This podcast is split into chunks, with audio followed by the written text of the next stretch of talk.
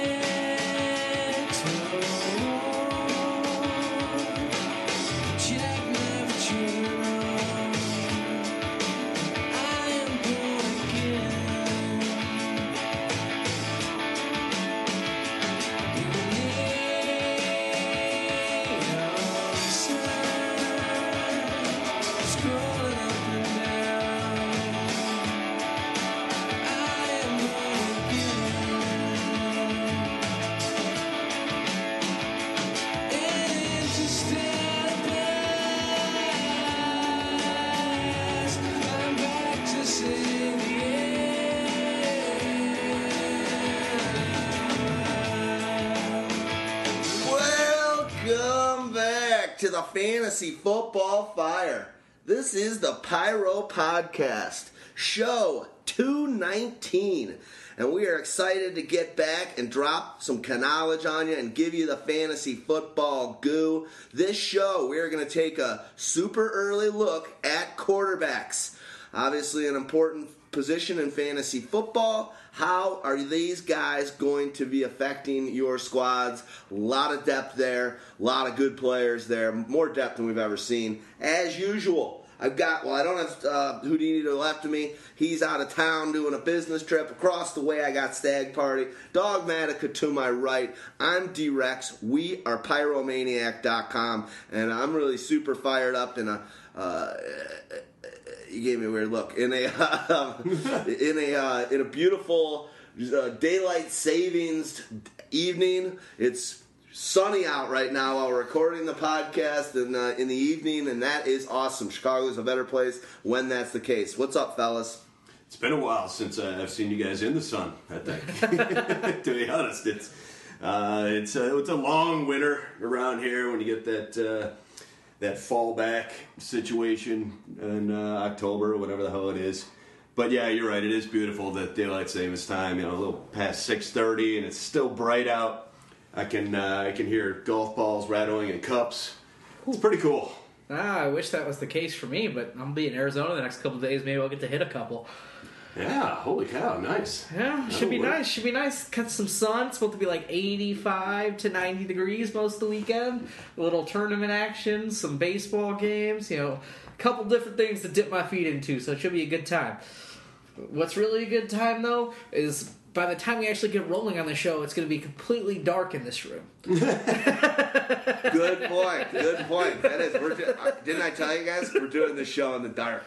nothing but nothing but the glow of our monitors to give us uh, what we need here. So, um, good point though. I'll turn on some lights. You guys fill some uh, talk.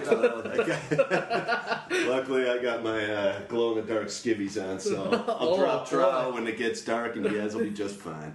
Oh boy! So, so we've had some crazy things going on in the NFL as of late. You know, the NFL finally admitting that there's a link to CTE, potentially Roger Goodell losing some of his power in disciplinary matters, Love that. and then just guys signing a little bit everywhere. I mean, today's latest news has C.J. Anderson back in the fold in Denver, where he's not going to destroy Jay Ajayi's uh, fantasy value next season, which is great to hear about. Uh, I mean, we don't get the guy who's going to replace him in Denver. Who knows? Juwan Thompson, maybe? I mean, he's the only one on the roster, really.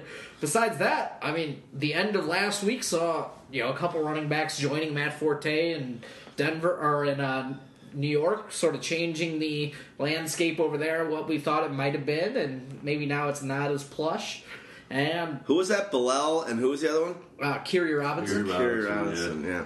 So a couple different options, and then there's the standoff of Ryan Fitzpatrick with the Jets itself, to where that offense can suddenly go from a little bit of prominence to something that called Geno Smith getting punched in the mouth, and it's By by by a non teammate.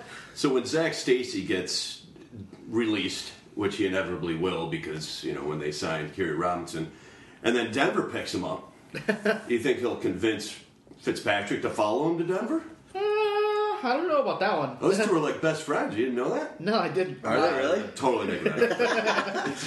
Well, it sounds like you know Elway's Elway's playing cocksure. He's saying, "Oh, you know, all we want for Kaepernick is a is a fourth rounder. He's not worth more." And he's he's saying, "Too rich for our blood on on um, Fitzmagic." So they could be stuck with Mark Dirty Sanchez. Might be their starting quarterback. All my buddies have been talking so much crap for the last two months on their team. I'm like, I smell repeat. Jesus.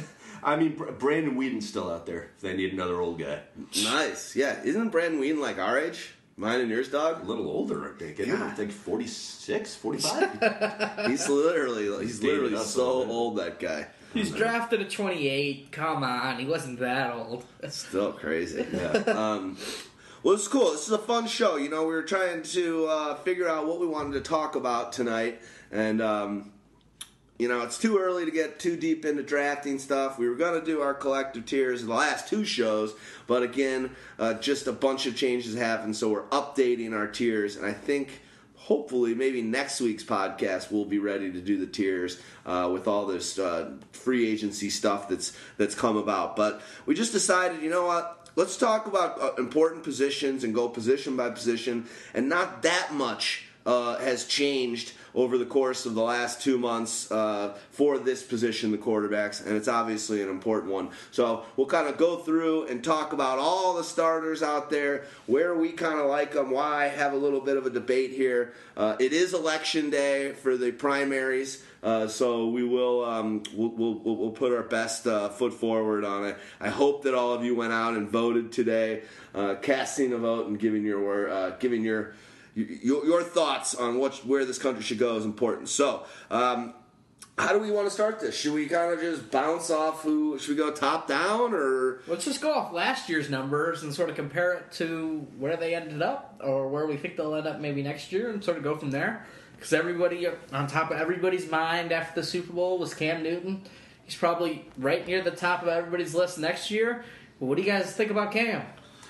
I, I mean, I, I, I happen to have him at number one again this year. We're going to have a nice discussion on that. I'm sure you, you, you're going to debate me on that. But his new nickname for me is Dickhead. Plain and simple. I'm going to call him Dickhead Newton from now on. What did he do to get you to get you I off? just I just decided that I've, I've never liked him, and uh, his showing after the Super Bowl, we went at length into that uh, whole debacle with his interviews after the Super Bowl and his little crybaby antics and all that stuff. I just, to me, I don't know. I just look at his name and I see the word dickhead, dickhead, dickhead. Uh, that's, uh, but He does do good things, but I understand he's a little self-centered. But he does good things in the community. The only thing that really bums me about him that does say dickhead is, you guys ever see his uh, Facebook posts and like anytime he writes anything, he's always got these ones in there, and like any any I, it's, he, it, he does the number one. And No, all I saw was capital H, lowercase i, capital G, capital H. And, you know, to the sheriff. yeah, That's the only Instagram or Facebook post Oh. I've ever seen from Cam Newton. Besides, besides Sports Center showing me his giant, you know, whatever hat uh, when he's at the what Lakers game. the. Arby's, the Arby's look. Yeah, whatever, whatever he's trying to do, not a good look, bro. But uh, going back to Cam Newton, who was the last quarterback to finish number one in back-to-back years? I'm guessing. I want to Brady say? Rodgers, but No. maybe Brees. No, Oh, Drew Brees. No. no. no, no. Long You guys, Manning, you guys, Brady. Uh, Uh, no, no, you guys won't guess because it's fucking Daunte Culpepper in 2003 to 2004 wow. In a you know pretty basic four passing touchdown, six rushing touchdown scoring system. You you look back and it's just like, oh, that's not good. Like quarterbacks don't really repeat at the top spot. Yeah, they can tend to finish in the one to three range or close to that, but you know, I just don't think is he scoring ten rushing touchdowns again next season? Are they going to let him run 132 times next year? Pretty much 30 more carries than every other you know quarterback out there? Are they going to let him throw that much? I mean, yeah. I mean, all these carries are going to have to go somewhere. So maybe he throws the ball a little bit more. I just don't know if that's going to be part of their offense. Well, here's my thing on, on why I still believe he will be number one. I'm not that enthralled with anybody else to take over that spot. I mean, we'll get into Rodgers, we'll get into Luck, we'll get into Wilson, or you know, if you guys want to bring up any other guys that are, have possibilities, I, I don't see any of the other ones having a real possibility of doing it. But I, I just don't see any of those three guys overtaking him. I mean, I know that I agree. I don't think he'll he'll repeat the, the ten touchdowns. Although we said that about him before, and sure enough, he comes back and does that. We thought he would uh, go way down last year with the loss of Kelvin Benjamin, but he actually got better. And now he gets Kelvin Benjamin back does that help him or hurt him in terms of fantasy? I, I, I, have no idea at this point. He's kind of an anomaly where, you know, the, the worse his team gets around him, the better he gets fantasy wise. I've never seen anything like it before. It's, it's, it's, it's really weird. So I, it's, it's, I don't know. It's really tough to predict exactly where he's going to end up if it's going to be one, two, or three. But I guarantee you it's going to be in the top. you know, a couple, few, right? I mean, yeah, I think he's a lock for a top at the position if he's healthy, of course. But the thing, you know, he's got career high in touchdown passes, career low in interceptions, career high in rushing attempts, uh, and then you know, just basically everything was a career high. We always say career, career year beware, and how it's hard to repeat such a performance. I mean, the question is: Is there anybody you're more comfortable taking over Cam Newton? Or Cam Newton probably has to be the first quarterback drafted it doesn't mean he will necessarily feel uh, uh, finish number one at the end of the season, and that's one of the reasons I don't like taking the first quarterback off the board. Yeah, I mean that's a fact. I, I won't be the first one to take a quarterback when it comes to a draft, but still, I, would be t- really hard pressed if you know if it got late enough where nobody was taking quarterbacks not to take Cam. I mean, it's when is that late enough point? It's gonna be Third early. Round again? It's gonna. It's Wow, you think he went in the third probably, round yeah. last year? No, but that's when we decided yeah, as a group yeah. that was when we would first draft a quarterback. Uh, yeah, exactly. I mean, if you if you look at it, there are definitely twenty position players that I, I would be taking over the quarterback position at that point for sure. Um, even in a twelve man draft, I'd take twenty four guys over uh, over. I'd take a quarterback at that point. So yeah, third round, I'd say, yeah, third you round want, is when it comes. But you want a lot. They'll be gone before. Yeah, and he won a lot of people in their league, so that's the people that are going to be taking him again. Yep. Or the people that got disheveled and beaten and smoked by him on a couple of occasions.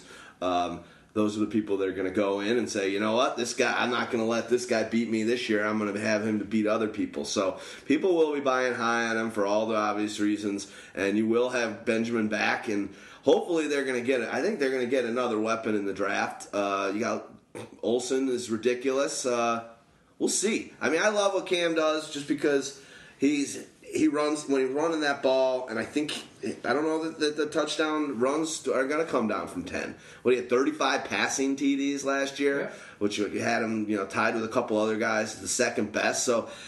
And the fact that, like you, like you said, Dawgmatica, it's like the fact that he could do that with such a bunch of just pedestrian, pedestrian. You get ten Junior yeah. ten touchdowns. It's just that that's that's beyond control. God, why do why do wide receivers not want to go and play with this guy? I mean, if he had a good it's kind of like Brady early in his career. Remember, he just had no good wide receivers until they got him Randy Moss that one year and, mm-hmm. and brought in Welker, who was just uh, kind of perfect for that situation. So we'll see. I personally don't have Cam. I know that you don't either as your number one right now, unless you change your tiers. No. I'm kind of going to be looking at our collective tiers and our individual tiers that we submitted last week uh, for the first version of our draft kit. Hey, let's do an early Pyro promo. Let's get one out of the way. We never do this. We always do like we always slam like four Pyro promos in the last five minutes of the show. Uh, draft kit version one is out. Pretty awesome. A lot of people are buying them more than I thought, which is terrific. We're trying not to bludgeon you with promotion of it, but we are going to be promoting it across the social media and on these shows and in our content. We just are. We work too hard on it. So great job by everyone in this room. Great job by the rest of our team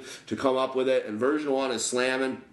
Version 2 is going to come out uh, sometime in the middle of April, and it's going to be even more slamming. Uh, we will me- we're messaging what kind of stuff is uh, available in, in, version 1, and if you buy it for $20, you get every subsequent version up until the draft. So check it out. If you're listening to the Fantasy Football Podcast and March means you're pretty hardcore. If you're hardcore, that means you probably are pretty competitive at this. If you're competitive at this and you want to win money or win the hoist the championship, there's no better way to do it than this draft kit. Between the SOS tab, between all the draft uh, and player rankings that we have, and, and the ways that we break down with pros and cons, all the individual uh, uh reasons for uh, why a player is great and some of his hiccups. This thing is unbelievable. So check this stuff out. And again, the one thing we always say is that it's the only draft kit I can think of that you would possibly buy that you wouldn't that you use during the season. So it's not like once your draft is done, you're sitting there and this thing collects digital dust, or you're throwing out the printouts you did. So it's pretty friggin' amazing. It's got an amazing collective tiers page, and as you know, we're trying to give you guys these tools do all the preparation now. Get going early. Do today uh, what others won't, so tomorrow I can achieve what others can't. Jerry Rice quote: "Do it. Get going. All you need to be calling into your drafts is a set of your tiers that have just been uh, well, well, well worked through. So pick it up." Pyro Draft Kit, Fantasy Football Domination, Next Step, 20 bucks. Buy it now, you get all of them. Um, okay, my number one quarterback is the same as Stag Parties, and he is the guy. This is the guy who crapped on me last year, big time. I kept him in a keeper league, and obviously had a rough run of the season. The one guy a year ago that we were saying, oh, who's gonna, who, what other player would not, do you think could, won't play 16 games for sure? And that's Andrew Luck. So I just like the uh, the team around him is just too good, and I, I think that he's going to come back and he's going to have a bounce back season. I think he started reading a little bit of his own press. I think he's getting a little bit high on it. Doing a lot of ads last year before the season, and, and I, am a big believer that, that, that Andrew Luck is going to be a, a big the number one guy and score the most points. I mean, I just think he can do so many things. The weapons are all there. I mean, you think about it. You know, you've got Andre Johnson probably definitely gone, and then Philip Dorsett going in and filling that role more. At I mean, is there a faster set of receivers in the league than Philip Dorsett, uh, T.Y. Hilton, and you know? Uh, I wouldn't call Moncrief a, a Moncrief's a four four guy, a world beater, but eye test different four four you can run. You know, Moncrief's in, faster than you think. I guarantee, I guarantee you, Moncrief's faster than you think. I, I listen. I, I know how fast he is. I've I've seen his numbers. I just eye test from what I was watching last year. I wasn't convinced that you know the pro day numbers were all that. You know, there's some guys that that are, some guys that aren't. I just didn't. I, I didn't see that speed, uh, that ultimate speed that he showed. You know, in the combine stuff. So, well, but that's, that's beside the point. That's the thing. It's just because he's so big, he's 6'2", 220, that he doesn't look like he's moving very fast, and then he's running by you. He's one of those size speed guys where at you know six foot two, you're thinking like this guy can't be that fast, and then suddenly he's behind you catching catching that fade, catching that long deep pass, and you know T.Y. Hilton's one of the best at just catching bombs. You know, Philip Dorsett, that's the strength of his. You know, they settled on Dwayne Allen over Coby Fleener, you know, this off season. So, you know, he's a guy who can catch 10 plus touchdowns in a season. And then, you know, Frank Gore and some combination of other running backs can get things done. The real question with Andrew Luck is what happens with this offensive line? Because if they played anywhere near as bad as they did last year, is going to be trouble. And, you know, you saw it. You saw him get some big hits. I mean, fucking what? Ra- raptured his kidney? Ruptured his kidney? Like that's not. It's not good. I, well, see, that's what I'm saying. I don't think the offensive line is the only question. I think the other question is how does he bounce back from those injuries? And I, granted, listen, I, he, they say he's fully recovered. You can only, you know, you, you take it as is, whatever. Maybe is, maybe isn't. Um, we'll have to see as things go along. If there's anybody who has real potential, I agree. He's got the potential to overtake Cam in that number one spot for sure. There's definitely potential there. Seeing what he did the year before, and then you know two years before, he was definitely on the up and up. Uh, but I don't know. I mean, you got Frank Gore, who's you know old as dirt, coming back, and I don't know. Hilton. I'm sorry, he just didn't look the same last year. I don't know if it's being thrust in that number one role as you're definitely number one out there, buddy. That you're you know you're being thought of as number one here. I don't think he handled it very well. Um, Moncrief, I think, I don't know, he just didn't seem to be as good as advertised after throwing up some decent numbers and uh, some decent looks the year before. I do like Dorsett, though, as, as a three, and I do like the, that they kept Allen over Fleener. Those are definitely huge pluses. So, yeah, I'm, I mean, I'm, I'm on board with you guys. If there's somebody who can overtake him, sure. Luck, Luck is probably the guy, but I'm not throwing it all in on him, especially with how he was looking even before the injuries. He wasn't looking like a world beater before the injuries either. So I don't know. We'll see. It's a tougher schedule again. Uh, he's uh, the first couple years he was dealing with really easy schedules, and now the schedules have gotten tougher. Last year was a really tough schedule. This year it's in the bottom third, uh, you know, third tough, you know, uh, one of those third toughest. So we'll see. The thing is, Hilton really struggled without Andrew Luck, and his games without him were you know pretty awful. They make his numbers look you know deflated, but he still averaged over 16 yards a catch, had five touchdowns on the season, over a thousand yards. You know his catch percentage was lower than you'd like. He only caught 69 of Did you just give me Anquan Boldin's numbers or, or T.Y. Hilton's? oh, I'm sorry. A thousand yards is to be sneezed at nowadays. It is a thousand yards and five TDs. That is to be sneezed at nowadays. It's 1124, so it's a little bit better And than he the oldest player in the league throwing him the ball who did not look that good. Hey, you know, he was all right. Hasselbeck. Yeah, was no, I mean, I, I got you. I understand what you're saying. Keep going though. I mean, there's a couple. There's just weapons around him, and should they need to abandon the run game, this is a team that will throw it 50 times a game, and their defense isn't great. So you get that little mix of Blake Bortles, you know, crappiness, you know, having to throw a lot, and all those sort of things. Playing in high scoring games, that's what you want. Like Cam Newton doesn't have to go out and dominate a game every week because his defense is dominant themselves. Andrew Luck doesn't have that thing, you know, to fall back on.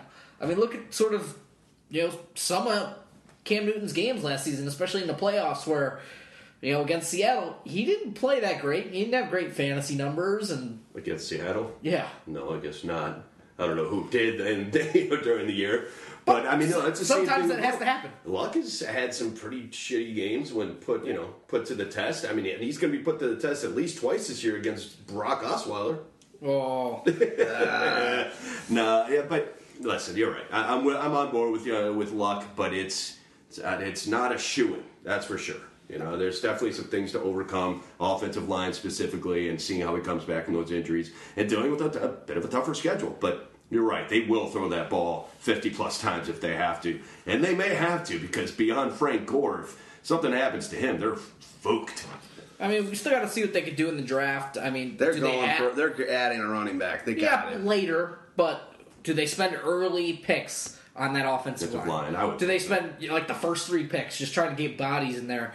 Because after you know some of these frontline guys after the left tackle Anthony Castonzo, they don't really have much. Actually, do, do you know what the cap situation is? Do they have any room to add an RB?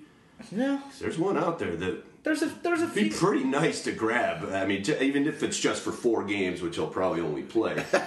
Is it a Ahmad Bradshaw again? no, no, the the the other A man, Ed, Arian Foster. Arian.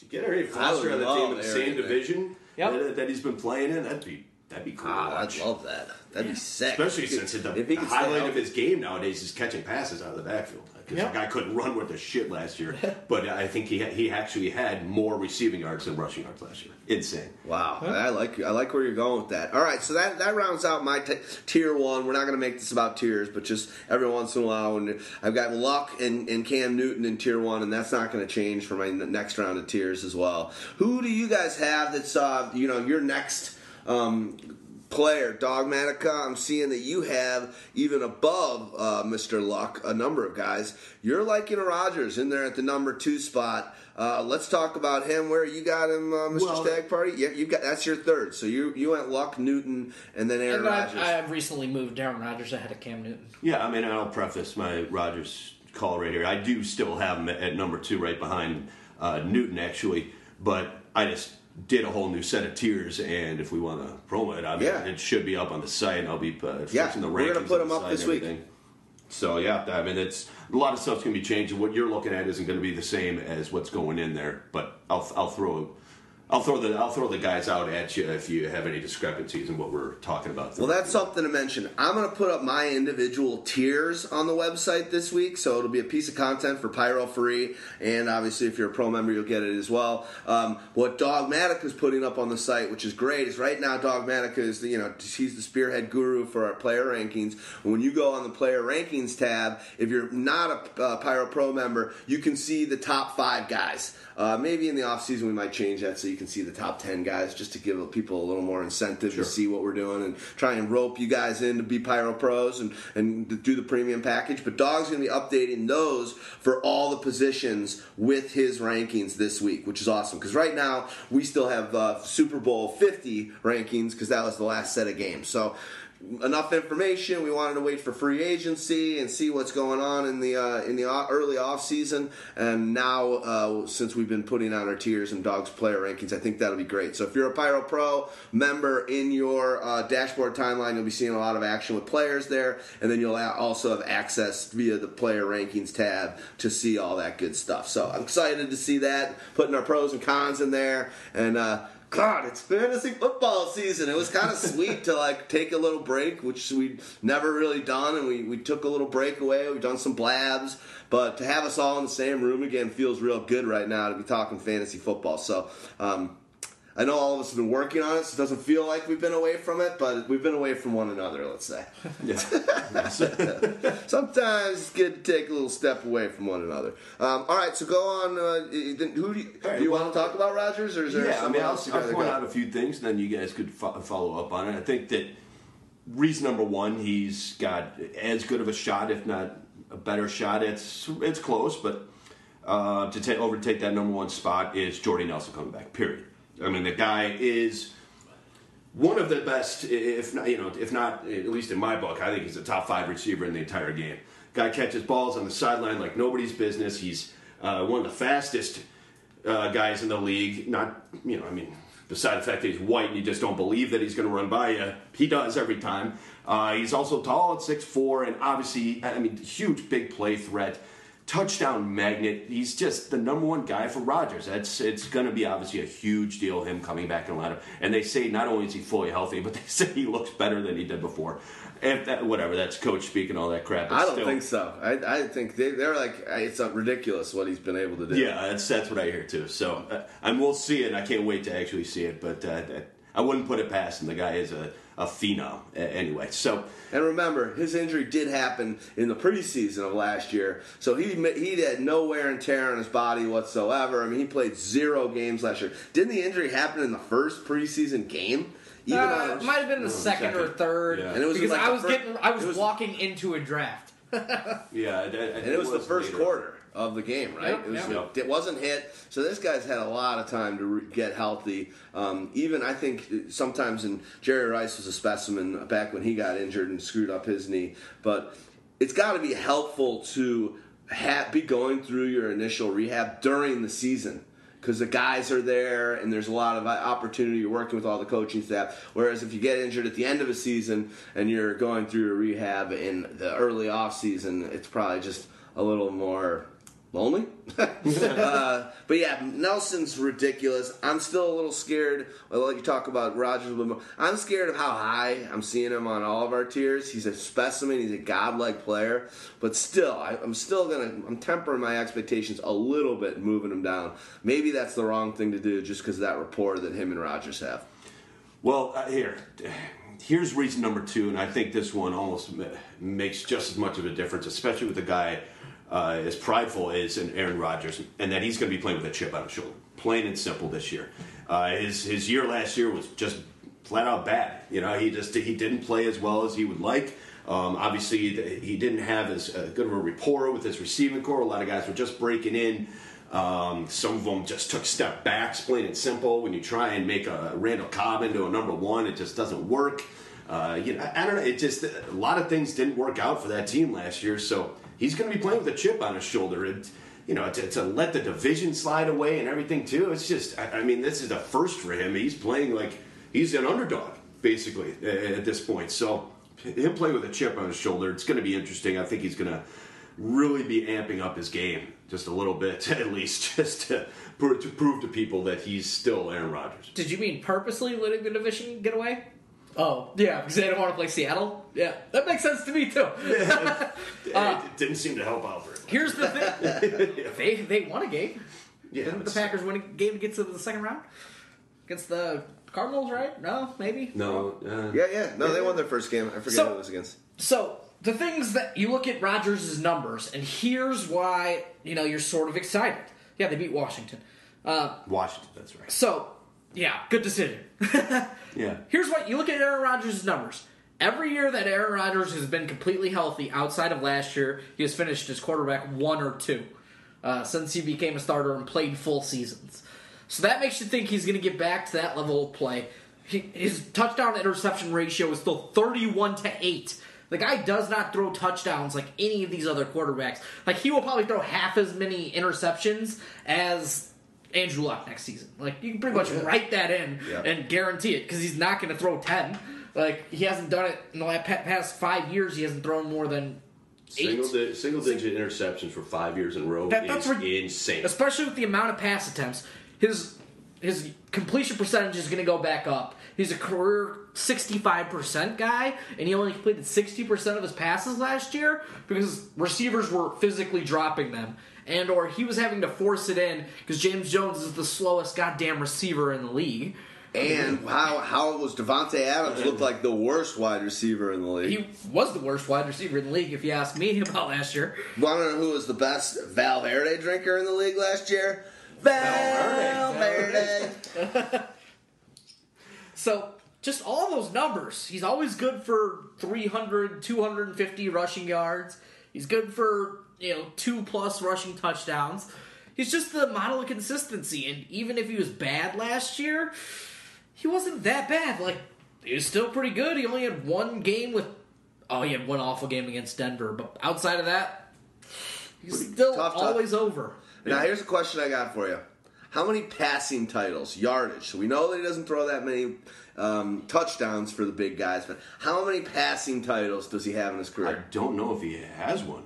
No, I don't think so. honest. Zero. Yeah, I mean Drew Brees, I think, take, overtook him every single one of those years. That he even, I mean, he threw for you know forty six hundred yards one year, forty four hundred yards, forty three, you know, almost forty four in another one. But Brees had more every single one of those years. Every single Yeah. one. Bree, you know the Brees has got more passing titles than Peyton Manning, Tom Brady, Kurt Warner, uh, Aaron Rodgers combined. Ah, that's insane, absolutely insane. I love that stat. He's that guy's just ridiculous. I need to move him back up. He's still one of the cool things that I saw. Um, you know, this is good to have us, and, and we're, we're not going to talk about your guy because he we'll, we'll, we'll give you an opportunity to, to, to give a little uh, soliloquy to uh, Mr. Manning. But um, one of the great things that came out of that retirement uh, a couple weeks ago that he gave, which I don't know, you watched that retirement Oh, speech.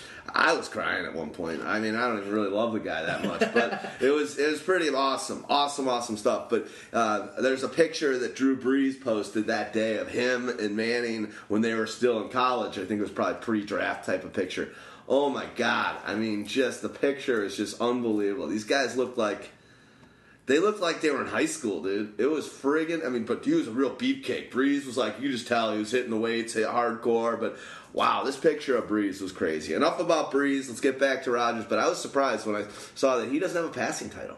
I don't- mu- Much respect. I got to throw this out there real quick because you know I don't usually Talk about go this way, but much, many, many kudos to, to Tom Brady. I, I had no idea he did this. I don't think anybody did until he, uh, you know, recently said it when Manning retired. That the first thing that he would do before he would go over his own game film, before he'd go over any game film for the, you know the upcoming week or anything like that, he would watch Peyton Manning's game from the week before and study it. The don't know if you week heard that. before, whether it was this game, whether it was the team The- he the- from, the, from the doesn't matter Okay. didn't matter. He would watch Peyton Manning's games, study it, study it like film, so he could learn from it.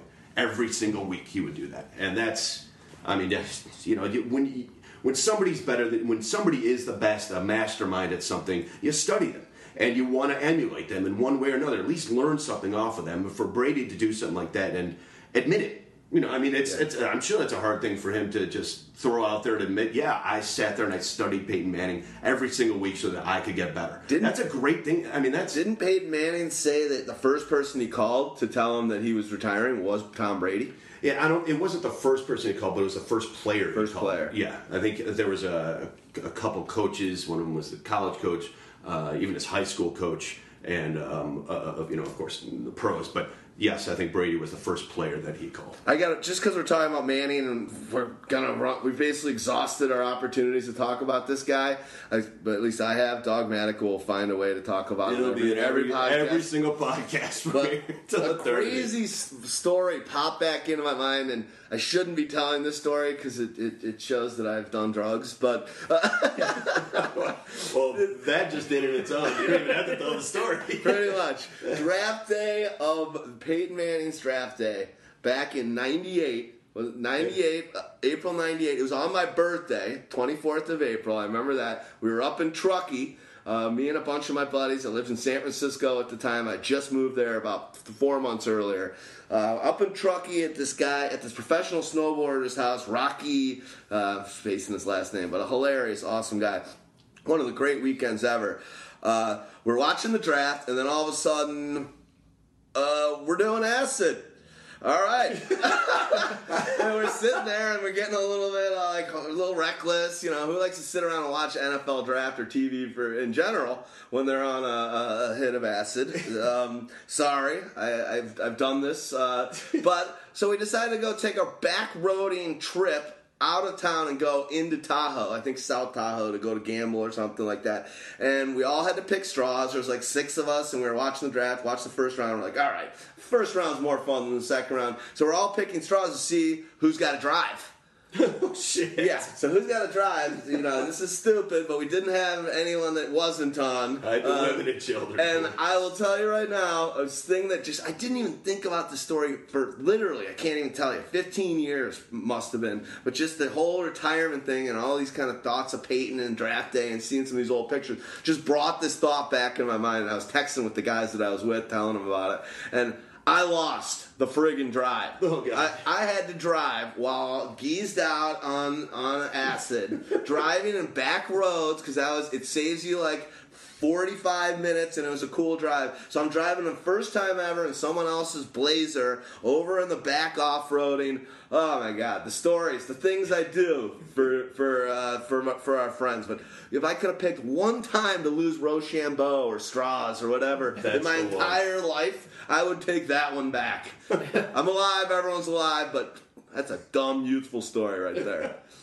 Is it is it a cool drive when not on acid, or a cool drive because you were on acid? It was it's a cool drive either way. I mean, literally, I'm telling you, this yeah. was, there was one point where it was like, I don't know if I can make this, guys. That is a real deep well. And they're like, do it, do it. I'm like, if I fuck up your car, it's not my fault. And if we fuck it up, we're leaving it here because we're not waiting for cops to come while I'm all a- acid it out. And we so it was hairy, dude. I remember there was a couple points like, fuck.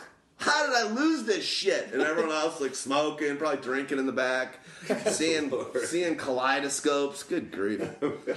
All right, that's the last drug story I'm telling for a while. I don't even know where to follow I that one. don't even either. Why would I tell that? Oh, I guess because I employ myself. Thank God. All right, uh, uh, how do we get back to Aaron Rodgers? Tom Brady. I Let's don't just wanna move get- on from Aaron Rodgers because I do want to. Last thing I do want to say about Aaron Rodgers, and we can't move on from him, but is it Jared Last year- Cook? It, no, I, I was, I was going to mention it, but no, I'm not going to mention Jared Cook possibly signing there. But um, it's the schedule. Last year they had one of the toughest schedules in the league uh, for quarterbacks, and this year they're back up near the easy part of the top third. So that makes a big difference to any of these quarterbacks. You know, I'm, I'm sorry to say, but you have to go up against you know the Seattle's of, of the world, and Arizona, and all those or whatever. I mean, not, maybe not Arizona so much, but you know, you go up against those tough defense, it makes a difference fantasy wise for sure. There's no doubt about it. So when you when you're coming in with one of those tough ass schedules, it makes a difference in my drafting. I'll tell you that. I mean, Jameis Winston, he's got the toughest schedule in the entire league this year. Do you think he's going to do what he did last year? I don't care who the fuck's there. That guy is not going to be the same. Good he call. had a phenomenal year last year, way better than I even thought he would do, and he looked better than I thought he would. But he ain't going to be the same. I don't care what Houdini thinks. Great point. One thing I love about Rodgers is the fact that um, McCarthy, Mike, is pissed at the friggin' team. He's like, that offense looked like shit. We took a major step back, and that guy's a ball buster. He's a great player's coach, but he does not mess around. He's got a great relationship with Aaron Rodgers. You know, when they're talking about stuff, they're not talking, uh, you know, they're not happy. They're still pissed. They're like, okay, let's go. You're one of the best players of our all time. We've got a great team. Our- Our is closing.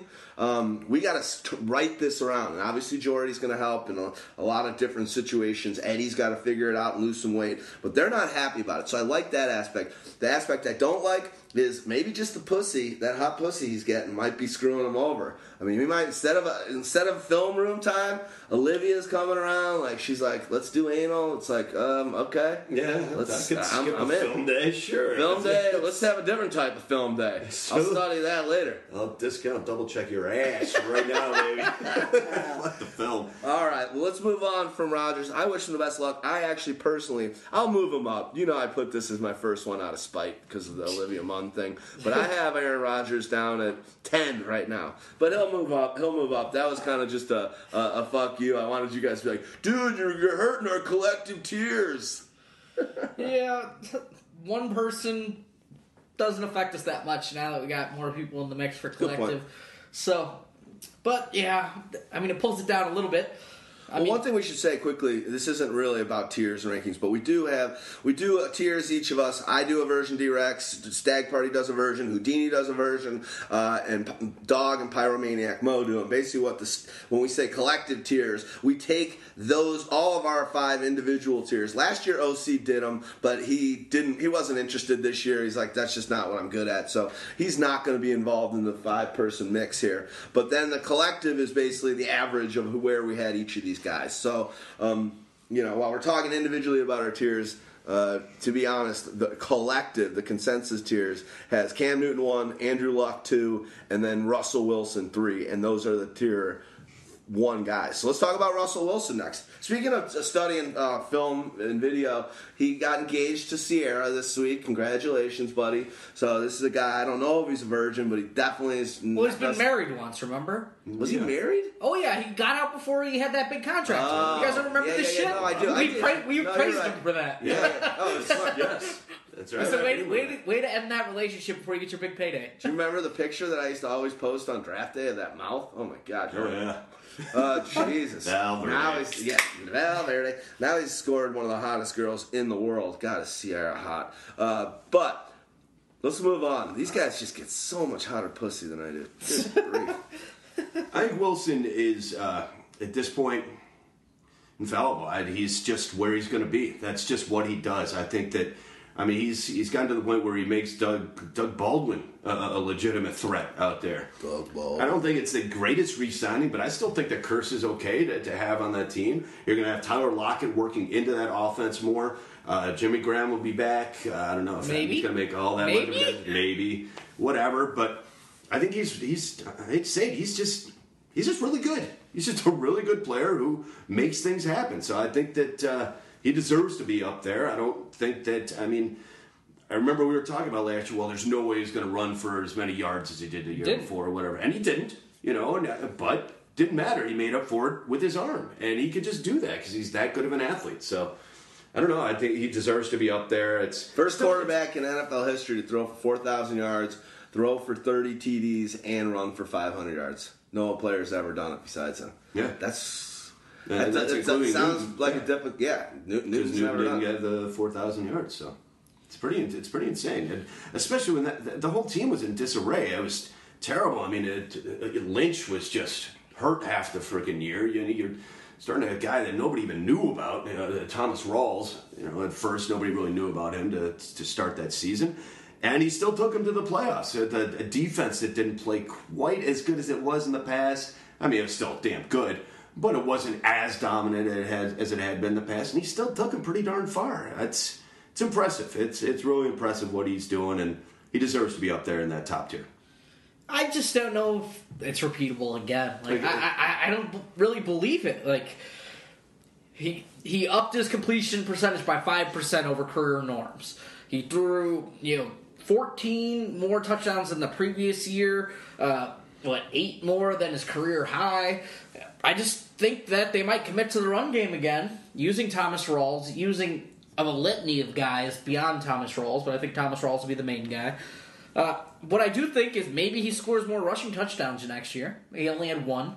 So, and he's had six and four in his career. I think he's going to be a very, I think he's a solid, solid lock for like a top five ish quarterback, but I don't know if he has that ability to throw 40 plus touchdowns. I don't know if he has the ability to be number one at the position. And if I if I have to draft a guy to draft where he finishes, like I don't, I, is that a value to me? Does that do anything for me? Does that give me any added bonuses? Or can I do that later in a draft, draft some guys and cobble it together? But but the one thing I think about that is eh, what I've found in my drafts, and you know all leagues are different. Is he does sit around? He's available in the ninth or tenth round every year in every draft I'm in. You're looking at, you're like, I don't want to take him either because I kind of agree with you. Fifth round ADP as of now. Fifth round, but in, I'm just saying in any league that I've done. Last year I took him. What I say in the ninth. Yeah, I mean, Um, this year is not going to be the same for Russell Wilson. Well, I don't know. If don't he's know. fifth round ADP right now, that means he's going to move down at least a couple rounds because here's the thing: he never gets the hype. All of a sudden, Tom Brady, they'll sign Nate Washington, and he'll jump up two rounds because they got a, an okay receiver. Tom Brady's already ahead of him. you know, or Carson Palmer, or Drew Brees, you know, whatever. Those guys, all they, those guys will get the hype in the summer leading up to drafts. Russell Wilson won't. He just will not get the. And he remember, didn't last year. he, he didn't last year. He finished third this year in point over in points for the quarterback position. 2014 finished third. So he was still slipping down. I know that you got the ADP in those in the current drafts uh, and mock drafts, but still he would finish third last the year before draft last year and slides because and remember and this is one thing I think goes in his favor. Remember how crappy the start of his season was? I mean, the first four or five games, everyone's like, "Oh my god!" Like you're, you're reading the press, they're like, "Oh, he's become Hollywood. He's starting to find it. He got paid. He's starting to, you know, not." And that was all just kind of probably BS media blabber. But um, I just think in general, imagine if he just started out good and had and, and had, didn't have su- such a shitty first uh, part Well, of the the, thing season. is, he also had the best stretch of five weeks ever for a Ever. quarterback in the history of the NFL. Yeah. So, Yeah, is is that insane. repeatable? Is that last time I checked, it's never happened before in the NFL. No, so it's not. yes, that's not. that's not repeatable. He It's does what he does what he has to do to win. That's Period. fine. So uh, if Seattle is winning without him doing much, then he won't do much. But last year, like I said, the, the defense was faltering a little bit. They had lost uh, Lynch. Uh, even Rawls got hurt a little bit. They had to bring back freaking you know A little bit, he Christine dislocated his ankle. Yeah, whatever. Christine Michael, they, they had to bring him back. I mean, it was they were in disarray. So he had to step up, and he did. And you're right. That I mean, that stretch I'm looking at it right now is ridiculous. Three touchdowns, no interceptions. Five touchdowns, no interceptions. Three touchdowns, no interceptions, and a rushing touchdown. Five touchdowns, no interceptions. Three touchdowns, no interceptions. I mean, that's five weeks in a row, five straight wins, just demolishing teams and putting up points. I mean, he was he. I think he was number one four of those five weeks Yep. for the for the quarterback position. That's unheard of. That's awesome, and and we know we thought that Jimmy was going to lose a step last year, but now you got another year under your belt for Tyler Lockett, who's a big play, explosive guy. They were able to keep Kearse. They signed Baldwin, so all the players are in place, you know. And by losing Marshawn Lynch, just kind of helps him. I like Rawls; I have him super high, but I really, really like what he's going to be able to do because the system's kind of there for him to just do what he's got. He's coming in with some confidence. They didn't you know they've, they've got a chip on their shoulder this is a team that should be in the super bowl basically every year and they know it um, so wilson should be he's a good he's a good pick he's slow and steady but i guess he even wasn't last in those moments in those huge weeks that you said um, but he'll get it done for you he's three back-to-back finishing uh, top three at number three for the quarterback position that's impressive I mean, he's done it different ways. So the question is, is he going to be more of a runner? Because the reason he fell last year is because we knew his rushing numbers weren't sustainable. But flat out, we knew it. You know, he picked it up with his passing game, but is that going to regress a little bit now? Is he going to regress to the mean in the passing game? Like, you know, Lynch, uh, they just came out there. Pete Carroll said, you know, it wasn't really anything different with the offense. Even though they had three receivers, you know, with I think Mo did it. Average depth of target, getting over ten yards. So they stretch the field more vertically. Yeah, I just don't see how they can sustain that for a long period of time. It's sort of one of those things that, like, really, like it's you can't be the best quarterback in the history of the NFL for an entire season. Like, it's just not. You can't have a run like No. that and be sustainable. But that's here, here's the, two last things I think we should say about uh, Wilson. I don't think we need to spend all that much more time. Yeah. It's kind of a we do have a question about him, though. Okay, then we'll, then we'll get to that after that. But you're right. It's in, it's impossible to sustain that high of a level throughout the whole season. But one thing he does do is he does give you consistent, like at least Yeah. you know, 18 mid- to 20 points a Yeah, week. he does. So I mean, yeah, he's not the sexiest pick, and you know, the other other guys that you're looking at, that guy could be number one. Russell Wilson, you don't really think he could be number one, but he's definitely going to give you consistent numbers and then give you some awesome numbers. Yeah. And he's never going to give you a shit game. So if you're starting him every week, you're never going to get a shit game out of him. It's double digits at least every week, and not just double digits. It's usually in the you know the mid teens to upper teens, you know, or whatever. So that's one huge thing for him. Second, with Lynch retiring, they're left with just Rawls, and they don't have anything else on their roster right now. Yeah. When it when it comes to running backs, I don't know if Rawls can stay healthy for an entire year.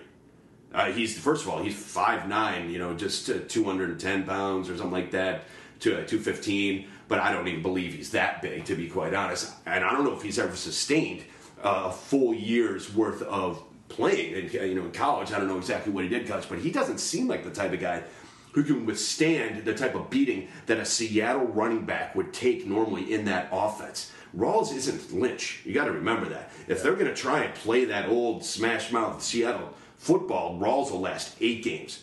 Period. So I mean, I, while I do love Rawls' prospects, it also bodes well for uh, Russell Wilson if Rawls shows that he can't handle that huge load, or to, you know, just flat out gets injured. They're going to have to depend on Russell Wilson carrying the load, and he's shown that he can. So it's worth, definitely worth a look at him, and then you know, taking him as a top five QB for your team for sure. One thing I'll just say on eye test with Russell Wilson is someone I think he's the hardest guy fan, uh, quarterback to play against. When you're watching his games, the way he's able to escape sacks and escape things and then make a huge friggin' play. We saw some of the things he did. Last, when you're playing against him in that moment and watching those games, it is brutal. It is. You're like, get this guy, sack him, sack him, no, no, no, and then he just does a little wheel around. He's out, and you're like, long sixty yard bomb, and you're like, oh my god, I'm gonna lose because he just made the best play I've ever seen in my life. I hate that guy. So when I've got guys like that, I want them on my team. Yeah. I don't want to be playing against Russell Wilson. And in that league that I mentioned, where I got in the ninth round, and I got Cam in the 14th. Russell Wilson did not play one down in our league last year No, for me. you had and guys- you he Derek sat, Carr. he sat he sat on the bench for me the whole year, and that's just sometimes it's just better. I, I, I would. It's rare that you wouldn't be your starter. I got lucky on that pick, but um, I'd rather have that not playing against me and not allow someone else to have him. But I, I think Russell Wilson is the kind of quarterback that'll be on my team this year, just because he's got that slow and steady. I don't think he's going to be able to maintain that best run ever, like you say. But I'm way more okay with him scoring 30 on my bench than 30 on somebody else's team against me. Yeah. It's fine with him being on my bench. And the Just- beautiful thing, and we're going to move to the next guy, Stags, whoever you want to talk about next, go for it. The beautiful thing is, and we'll, you'll, you'll know this after the show, or 53 ish minutes into the show, there is some serious depth at this, at this position. There are a lot of guys that we're de- going to be deeper down, and eight players that you, I could still go to battle with each week. So, who's the next player we should talk about, buddy? Let's just The- get, answer the get the question. question out of the way. Oh, yeah, yeah, yeah. Is Russell Wilson the best value in the top five among quarterbacks? Best I- value? Yeah, I think that's hard to say. I think whoever's the last quarterback drafted in the top five is the best value. right? It'll good way to probably be him, though. Roethlisberger will get taken, even with what's his name uh, out. I We'll get don't to- know. Maybe. Brady will get taken over him. when Maybe. people realize uh, because people it'll be out there and i'm sure we'll mention it at some point too but the difference in numbers that roethlisberger puts up without martavis bryant in the lineup versus with him in the lineup is kind of big uh, plus uh, yeah i don't know it's that, that does make a big Let's difference. stick with that and let's revisit that as we get closer and closer and find out where the ADP are on these guys. But Russell Wilson is a guy that is got that slow and steady, that consistency, but can have some uh, really, really big breakout games. And as Dog said, I think it's a good point. Rawls, can he handle that beating like Marshawn Lynch was able to, unbeknown, un, amazingly to us? Every year we're like, he can't keep doing this. He can't do. Finally, last year uh, the straw broke the camel's back. But once that running back situation isn't so reliable and so um, dominating and tough, which it might not be with the Rawls. Now all of a sudden Wilson's fantasy value goes up big time in the same way, and and Wilson can do so much with so little. Think about it. I mean, the, even his wide receivers and that talent that he's got that he's throwing to, it's it's it's not that impressive. I still don't think any of them are talented outside of Lockett. Yeah, I mean, it's not that impressive. So he's doing. He's, Kearse is a guy. He's Newton-esque in that way. He's doing this with a really kind of just like okay talent. He's making them. The old adage, who's walking who when you see a, a dog pulling a hot girl. Um, he's walking all those wide receivers. Russell Wilson, he's impressive. Yeah, it's it, to answer that question. I honestly, I do think that Russell Wilson is the best value there because those other guys are more likely than not uh, going to go ahead of him. And either way, I think that if you're getting him, like like you said, the ADP right now is fifth round, but that's just now. And I'm telling you, it'll probably move down a little bit. Some of these other guys will get more hype. People would rather take a chance on Roethlisberger or Brees or, or Palmer for sure or, or Brady, you know, because it's just not a sexy pick, and it's you don't you don't think of Russell Wilson as a world beater. But I Russell Wilson a, was best last year with Thomas Rawls. I mean, his good games coincided with the breakout of Thomas Rawls. So not, when they well, when they can run the ball and throw it deep off of that, that is when their offense is the best. So we don't want Russell Wilson to take have to take over the games because early in the season when nobody was really established in the run game, Marshawn Lynch was hampered. You really saw how it affected their ability to run play action. We don't want Russell Wilson with no Thomas Rawls. Yeah, no, I agree. No, you know, no, it's right. all it's always nice to have your, your running back, but sometimes when you have to throw the ball forty to fifty times, it, it can help your fantasy style. Uh, but I hear you. You're, you're in every game that you know he had this big stretch. He threw the ball between twenty seven and thirty two times. I don't. I don't know if Russell Wilson has ever had a game with over fifty passing attempts. That's unbelievable. That's unbelievable. That is that is truly unbelievable. Between twenty seven and thirty. That makes you like him even more. Uh, now, uh, in that ADP, and we got to move on from this guy. Is uh, if he, if his ADP is fifth round, can you quickly tell how many quarterbacks are going ahead of him? It was six, but one of them was Ben Roethlisberger, so it'll probably be five. Okay, let's talk about Roethlisberger, should we? Sure. Let's go to Roethlisberger. Can't we just talk about Martavis Bryant, which is all we actually want to talk about? Yeah. it's one and the same, kind of. I guess I don't know. Let's talk about let's talk about Roethlisberger. Let's talk about friggin' Martavis. I, first and foremost, I don't want to sound uh, you know obvious, but uh, we wish him the best. Obviously, he seems to have some depression issues, and he's smoking weed, and uh, many of us have been there. So uh, I hope he gets better. It's just a real friggin' bummer that he couldn't uh, rise above it because, in all honesty, there's you can count on one hand more talented real players and fantasy players, and I just I just hope this guy isn't the next Chris Henry. Uh, you know what I mean? I just hope he's not like a, a, a tragedy a tragedy story because god damn, he's the most fun guy to watch when uh, he when really he's making is. stuff happen. When, yeah, when he's when he's playing at his at his full strength out there, it's just it is it is something to watch. It, it's really a spectacle that's worth watching. It's and it's really unfortunate fan, fantasy wise. Just throwing fantasy out there, it's really unfortunate for the Steelers because they had for the first time a, a really easy schedule this year it's been a while since they've had like a really easy schedule for them to uh, pass the ball around in, and and I mean Roethlisberger had a legitimate shot, if you ask me, a legitimate shot at ending up the number one QB. Do I do I think he would have pulled it off? Probably not, but I think it's a definite possibility they could have been top five for sure.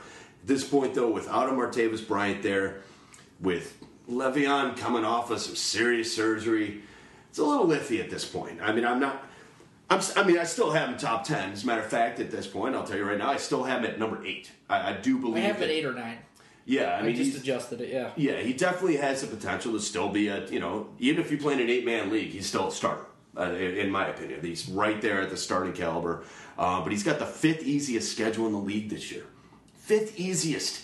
That just, ma- I mean, that makes a, just such a gigantic difference from being down in the bottom five for like the last six years in a row. I don't know how it happened, but it's just a switch of defensive power in different divisions, and they finally got a, a nice cake division with some, some bad defenses, and the defenses in their you know in their division has you know fallen off too. So it just it, it makes all the difference having a top five easiest schedule. Oh, it's, it's just such a disappointment that Martavis isn't going to be there for it. Ugh, but It's a bummer. Say lovey. I mean, that's that's what I got to say. It's also, I mean, having Bell coming off of that big surge, you know, a huge PCL, MCL surgery. That's that's a toughie. I mean, that's that's tough to come back from. He, they say he's doing okay. They say he's fine, and he put up a video of himself on a treadmill running, so that's great news and everything. But it's still, I I mean, I moved him down a slot in my running back tiers, you know, just because it's tough to come back from that stuff. It's tough. To you know, coming out of the backfield too, catch, uh, catching passes, it makes a difference with that too. Running straight up a gut, there's not. I mean, may not be as much cutting, but when you're going out on passes and moving laterally like that to make moves, like makes it a little tougher. So you might be a little slow out of the gate. It's just my opinion. The thing is with Ben Roethlisberger is he's got those big home road splits. He's always so much better at home. But the thing is, you can't bench him because he's got that explosion ability to where he could just destroy a team like Denver on Sunday Night Football, and Antonio Brown can go for you know 250 yards, whatever it was. I mean, he's just got that insane ability to go off, and he, he's always one of those quarterbacks that shines in, in the biggest spotlights, and they seem to put him on, you know, Sunday night, Monday night, and he just knows how to put on a show for the crowd. That's one thing you like about Ben Roethlisberger. He's a fun guy to watch. The thing is, now you've got to rely on Markus Wheaton, who you know was pretty good over the second half of last season. He averaged like five catches for seventy nine yards. He got better. Yeah, he's gotten better over the over the last couple of years. He's definitely gotten better, but he's not a legit number two for me. Yeah, and then you got Sammy Coates, who's sort of a one trick speed pony, so he might be able to take Martavis's deep game a little bit. But we know he does. Martavis had that multifunctional thing where he can go deep, but he can also catch the screens and make things happen after the catch, and that's that's one of the things that's hardest to replicate. Like you look at Mike Wallace and how he was able to succeed as just a one trick pony, just going deep like that. That doesn't typically happen, and you know, guys with multifunctional talents are hard to replace. So yeah, Wheaton can catch those screen passes, and yeah, Sammy Coates can go deep, but neither can sort of do both. The question is who sort of takes that touchdown replication. There wasn't a guy. Remember, ever since Martavis came into this offense, they scored at a more efficient rate than they did before Martavis was not in the offense. Yeah, like he he was that guy who was the catalyst who added like a touchdown a game to their type of offense because he could do things in the red zone. So is Ladarius Green going to be that guy? Because they need him to be. they need him to be that. I mean, that was a really nice signing for them. If you ask me, they needed something like that. I mean, Heath Miller was uh, incredible all around tight end, uh, but they needed this pass catching tight end. Somebody like a Ladarius who's got. I mean, for a tight end, he's got a. Ready for it? Yes, Speed of the, speed of the gods, gods. baby. So I mean, you could see Ladarius coming out there and playing, being split out at wide receiver, where they put Martavis a lot more now because he's not he's not the fourth or fifth guy in the pecking order anymore. He moved up a spot or two. You got to think he's going to be the guy near the red zone. It's going to make him an interesting value come draft day. I'm saying I'm not buying into that Ladarius Green fo- uh, fool's gold yet. I need to see it, but Can't call it's it fool's intriguing. gold It's, yet. it's intriguing. It's And you, I mean, you don't wonder why they. I mean, when you first see, yeah, they re-signed Darrius Heyward-Bey to a three-year contract. You're like, What? And now you know. Obviously, they they needed another body there. well, the And he- same thing. wasn't terrible. Didn't the same thing happen last year with Ladarius with Green Bay, uh, Hayward Green Bay or whatever? Hayward, Hayward Green- Whatever, sorry. There's a mismatch right there. Sorry. That's the acid kicking But in. it is. It is flashbacks every once in a while. They pop in. Don't do the. Don't touch the brown acid.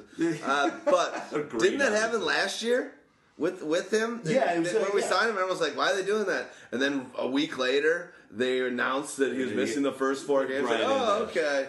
Now we Yes, know. I mean, yeah. I mean, they knew these things. I mean, the guy Hayward Bay's loving. six failed tests Six. I mean, uh, granted, I think two or three of them were just flat out missed tests, which go down as fails. But to fail the other ones as well, I mean, wow. There's a reason why it's Houdini's favorite player. Yeah, yeah. So the thing with Martave or with uh, Roethlisberger, just looking at his numbers, he's only had two seasons of over 30 passing touchdowns.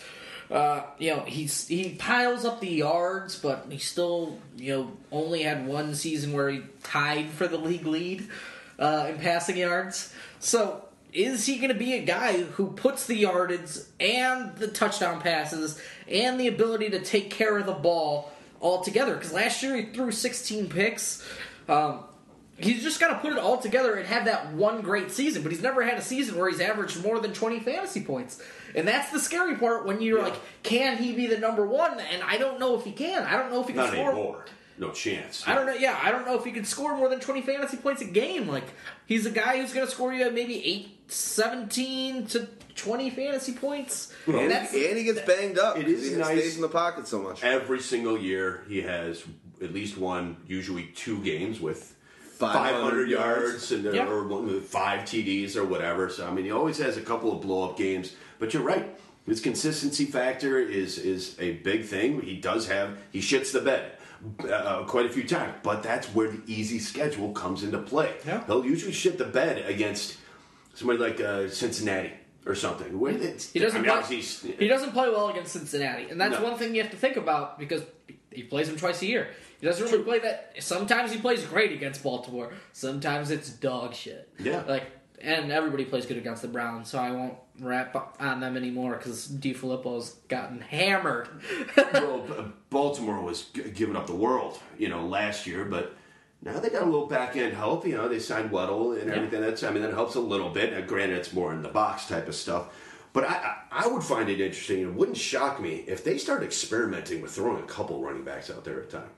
Throwing out Bell and DeAngelo at the same time, Yeah. it, it would confuse things a little bit. Nobody's used to seeing that from from the Steelers of late. Uh, with as well as both of them could play, I, I, I don't know. It's it'd be an interesting call without having uh, Martavis out there. They, they might want to mess things up a little bit. yeah. Great, great thing. Just shows you the day and age of football and head coaches and their players and Twitter.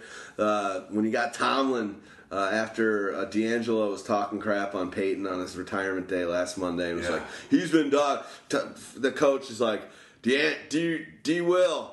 Quit while you're behind. Seriously. Like talking to each other on Twitter. the coach is basically telling him, like, dude, quit being an idiot on Twitter. I love that. That just shows you how the game has changed. Oh, could you imagine? the world. Could you imagine, imagine Tom Landry sending uh, uh, Stallworth or no, who, who Randy White or yeah, no. Chuck Noll sending Stallworth a, uh, a a tweet being like, Stallworth, shut it, can it, Yeah. get stop doing it. Like that's, that's so funny. No chance, God. Oh, this guy my God. Hated Twitter. Oh my God. Does, is Dick on Twitter? I don't think so. I wouldn't. Dicker's I wouldn't not on anything anymore. You know what happened after his twit uh, Trump rant. Everybody's like, "You're not on Countdown anymore. You're gonna randomly be uh, covering stuff, and you just lost the best gig around." I don't know. I thought he said he pulled back, but that could be publicity. He pulled back. He said he didn't want to do it anymore. So Ditka does what Ditka Yeah. wants. Yeah. Maybe, but Ditka needs the money. I'll tell you that right now. So let's go to the next player. That's what, do you, fine with me. what do you feel about Tom Brady? Mr. Brady, guys. Um, He got all the praise that you were probably going to get from me earlier in the show. Uh, so if you guys want to start out, go ahead. Uh, No, no, that, that's not true. Well, here's what I say: chip on the shoulder. Those guys, might the way their thought process is. Everyone hates us. Everyone thinks we're shit. They lost what four of their last six games or something to lose home field advantage after starting that ten. weren't they ten and zero or something? They shit the bed at the end of the season to lose that home field advantage, and that was the difference maker probably in their loss to the uh, in a very close game to the Denver, who ended up winning it. I think they've got a chip on their shoulder. Re-upped him for a couple years. God, that guy is uh, it's crazy, but he's going to be a solid quarterback until he's like 43 years old. Uh, this guy is not slowing down. I don't know if it's work ethic, if it's genes. I don't know what it is, but he is he's he. He's not. I mean, he's not slowing down at how he should be. I saw some arm strength loss towards the end of the season. Okay. Uh, there was uh, he, he was dealing with pressure. He couldn't get the ball off with any sort of oomph at all anymore. Moving backwards, he used to be able to get off a good quick pass somewhere. They were all going straight in the dirt. Every I, I'm sure you remember some of those too. They were just all going straight in the dirt. He just didn't have the strength to get it out there. And, and I mean that happens as we saw with with Peyton. He's still got a couple years left in him. That's for sure, no doubt about it. I mean he's a he's a workaholic. He'll he'll put in the work and put in the time. That's totally fine. The question is, is he going to get suspended? No. No. No, pretty much no. No. I mean, that was the question last year, and then people were able to get him late, and then he's a Paul Brown. huge value. Huge value. Like, Yeah. He's not. Hopefully, they announce this We have a stuff decision early, but soon or something? yeah, it's, It's the NFL. They don't decide shit. I don't think there's any way he's getting suspended. But I think the NFL, especially if Goodell's getting some of his uh, his, his penalization power taken away from him. Uh, my fear with with Brady is talent. You know, Gronk's obviously a beast and a half. Edelman's certainly peaked. Let's just say he's peaked. Sure. He's great, great system, perfect for him. But having Amendola, LaFell, uh, Chris Hogan. Dobson, yeah, they signed Hogan. It's like, oh, jeez. I mean, this they this is another situation where he's under the running back situation. I mean, we like a Dion Lewis for sure, but after that, they need to get this guy some talent and stop thinking that they're just Sean Martin. yeah, they just automatically think they're going to get there. It's like you know, sometimes they just I don't know. Still got Aaron Dobson employed. I think Chris Harper's still on that team. I, you know, Chris Hogan. yeah, I mean, Chris Hogan's good. He can play the outside a little bit.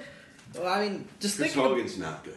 he's he, he's he's serviceable. He, he can catch the ball, even though he had like one of the highest catch or highest drop percentages in the NFL last year. But he can catch the ball. I think that was a little bit of an aberration last year. No, he had a no, he had a uh, broken uh, metacarpal. One of those. Know, Metacarpal? so- yeah, Yeah. whatever. He did. And here- that's when he started. Here's the thing: when this offense had Dion Lewis, Tom Brady was the best quarterback in the league last year. True. Tom Brady averaged 28 fantasy points a game with Dion Lewis in the lineup last year. You know, he just brought another dimension that nobody was really able to replicate because he could make things happen on his own. And the problem is, outside of Gronk, who on this offense makes things happen on their own? I mean, Edelman is all about you know precise route running, timing, getting him the ball in a little bit of space, but he's never going to be a game breaking guy with the ball in his hands. I mean, Amendola doesn't have that to his game. They're they're PPR guys. They catch balls. They average 10, 11 yards a catch, and they fall down. But can they find something that Nate somebody that can make it? Nate Washington. If they do get Nate Washington, that opens things up a bit. I like him. I I mean, is it great? No, but it opens up the field a little bit. He can still go deep. Fuck you, Rishard Matthews. But I, I, I think another huge question, and I don't think it makes that big of a difference because James White showed to be serviceable. Dion Lewis is coming off a torn ACL. Yeah. Can he do that? And he was out of the league year. for three years because of injuries. Yeah. Valverde. Verde. Double down, peep it down. Duel. Can he? I mean, can he do what he was doing? Like, watching him last year was watching what he was doing was insane. Some of those moves and spin moves and things that he was doing was insane. Watching him, it was like, wow, this guy is this guy's something special. But he got hurt and he tore an ACL, which is not a good in- injury to come back from if that's what you're depending on. That's his that's his gig is making those type of moves to gain those extra few yards, uh, you know, three, four, maybe sometimes even 10, 15 yards. That opened things up a lot, and Brady got a lot of good run out of him. That's I mean, that's a big question. I mean, they say Lewis is progressing okay, but he's going to be having to take it slow all summer, even in through training camp. I mean, he, he may not even play in any of the preseason games. He'll be coming in fresh right into game one. I just it, it doesn't bode very well for them in terms of the the running backs at this point, unless they get an Arian Foster, in which case all things go out the window. Uh, is that possible? Then Who knows? I I mean, it's with the when it comes to the Patriots, certain guys will sign for less. They It traded shock- Chandler Jones today. That's a that's a shocker. They what? They traded Chandler I Jones. know today. that. I mean, for a second round pick and a guy who they hope they can revamp and Jonathan Cooper to help the offensive line.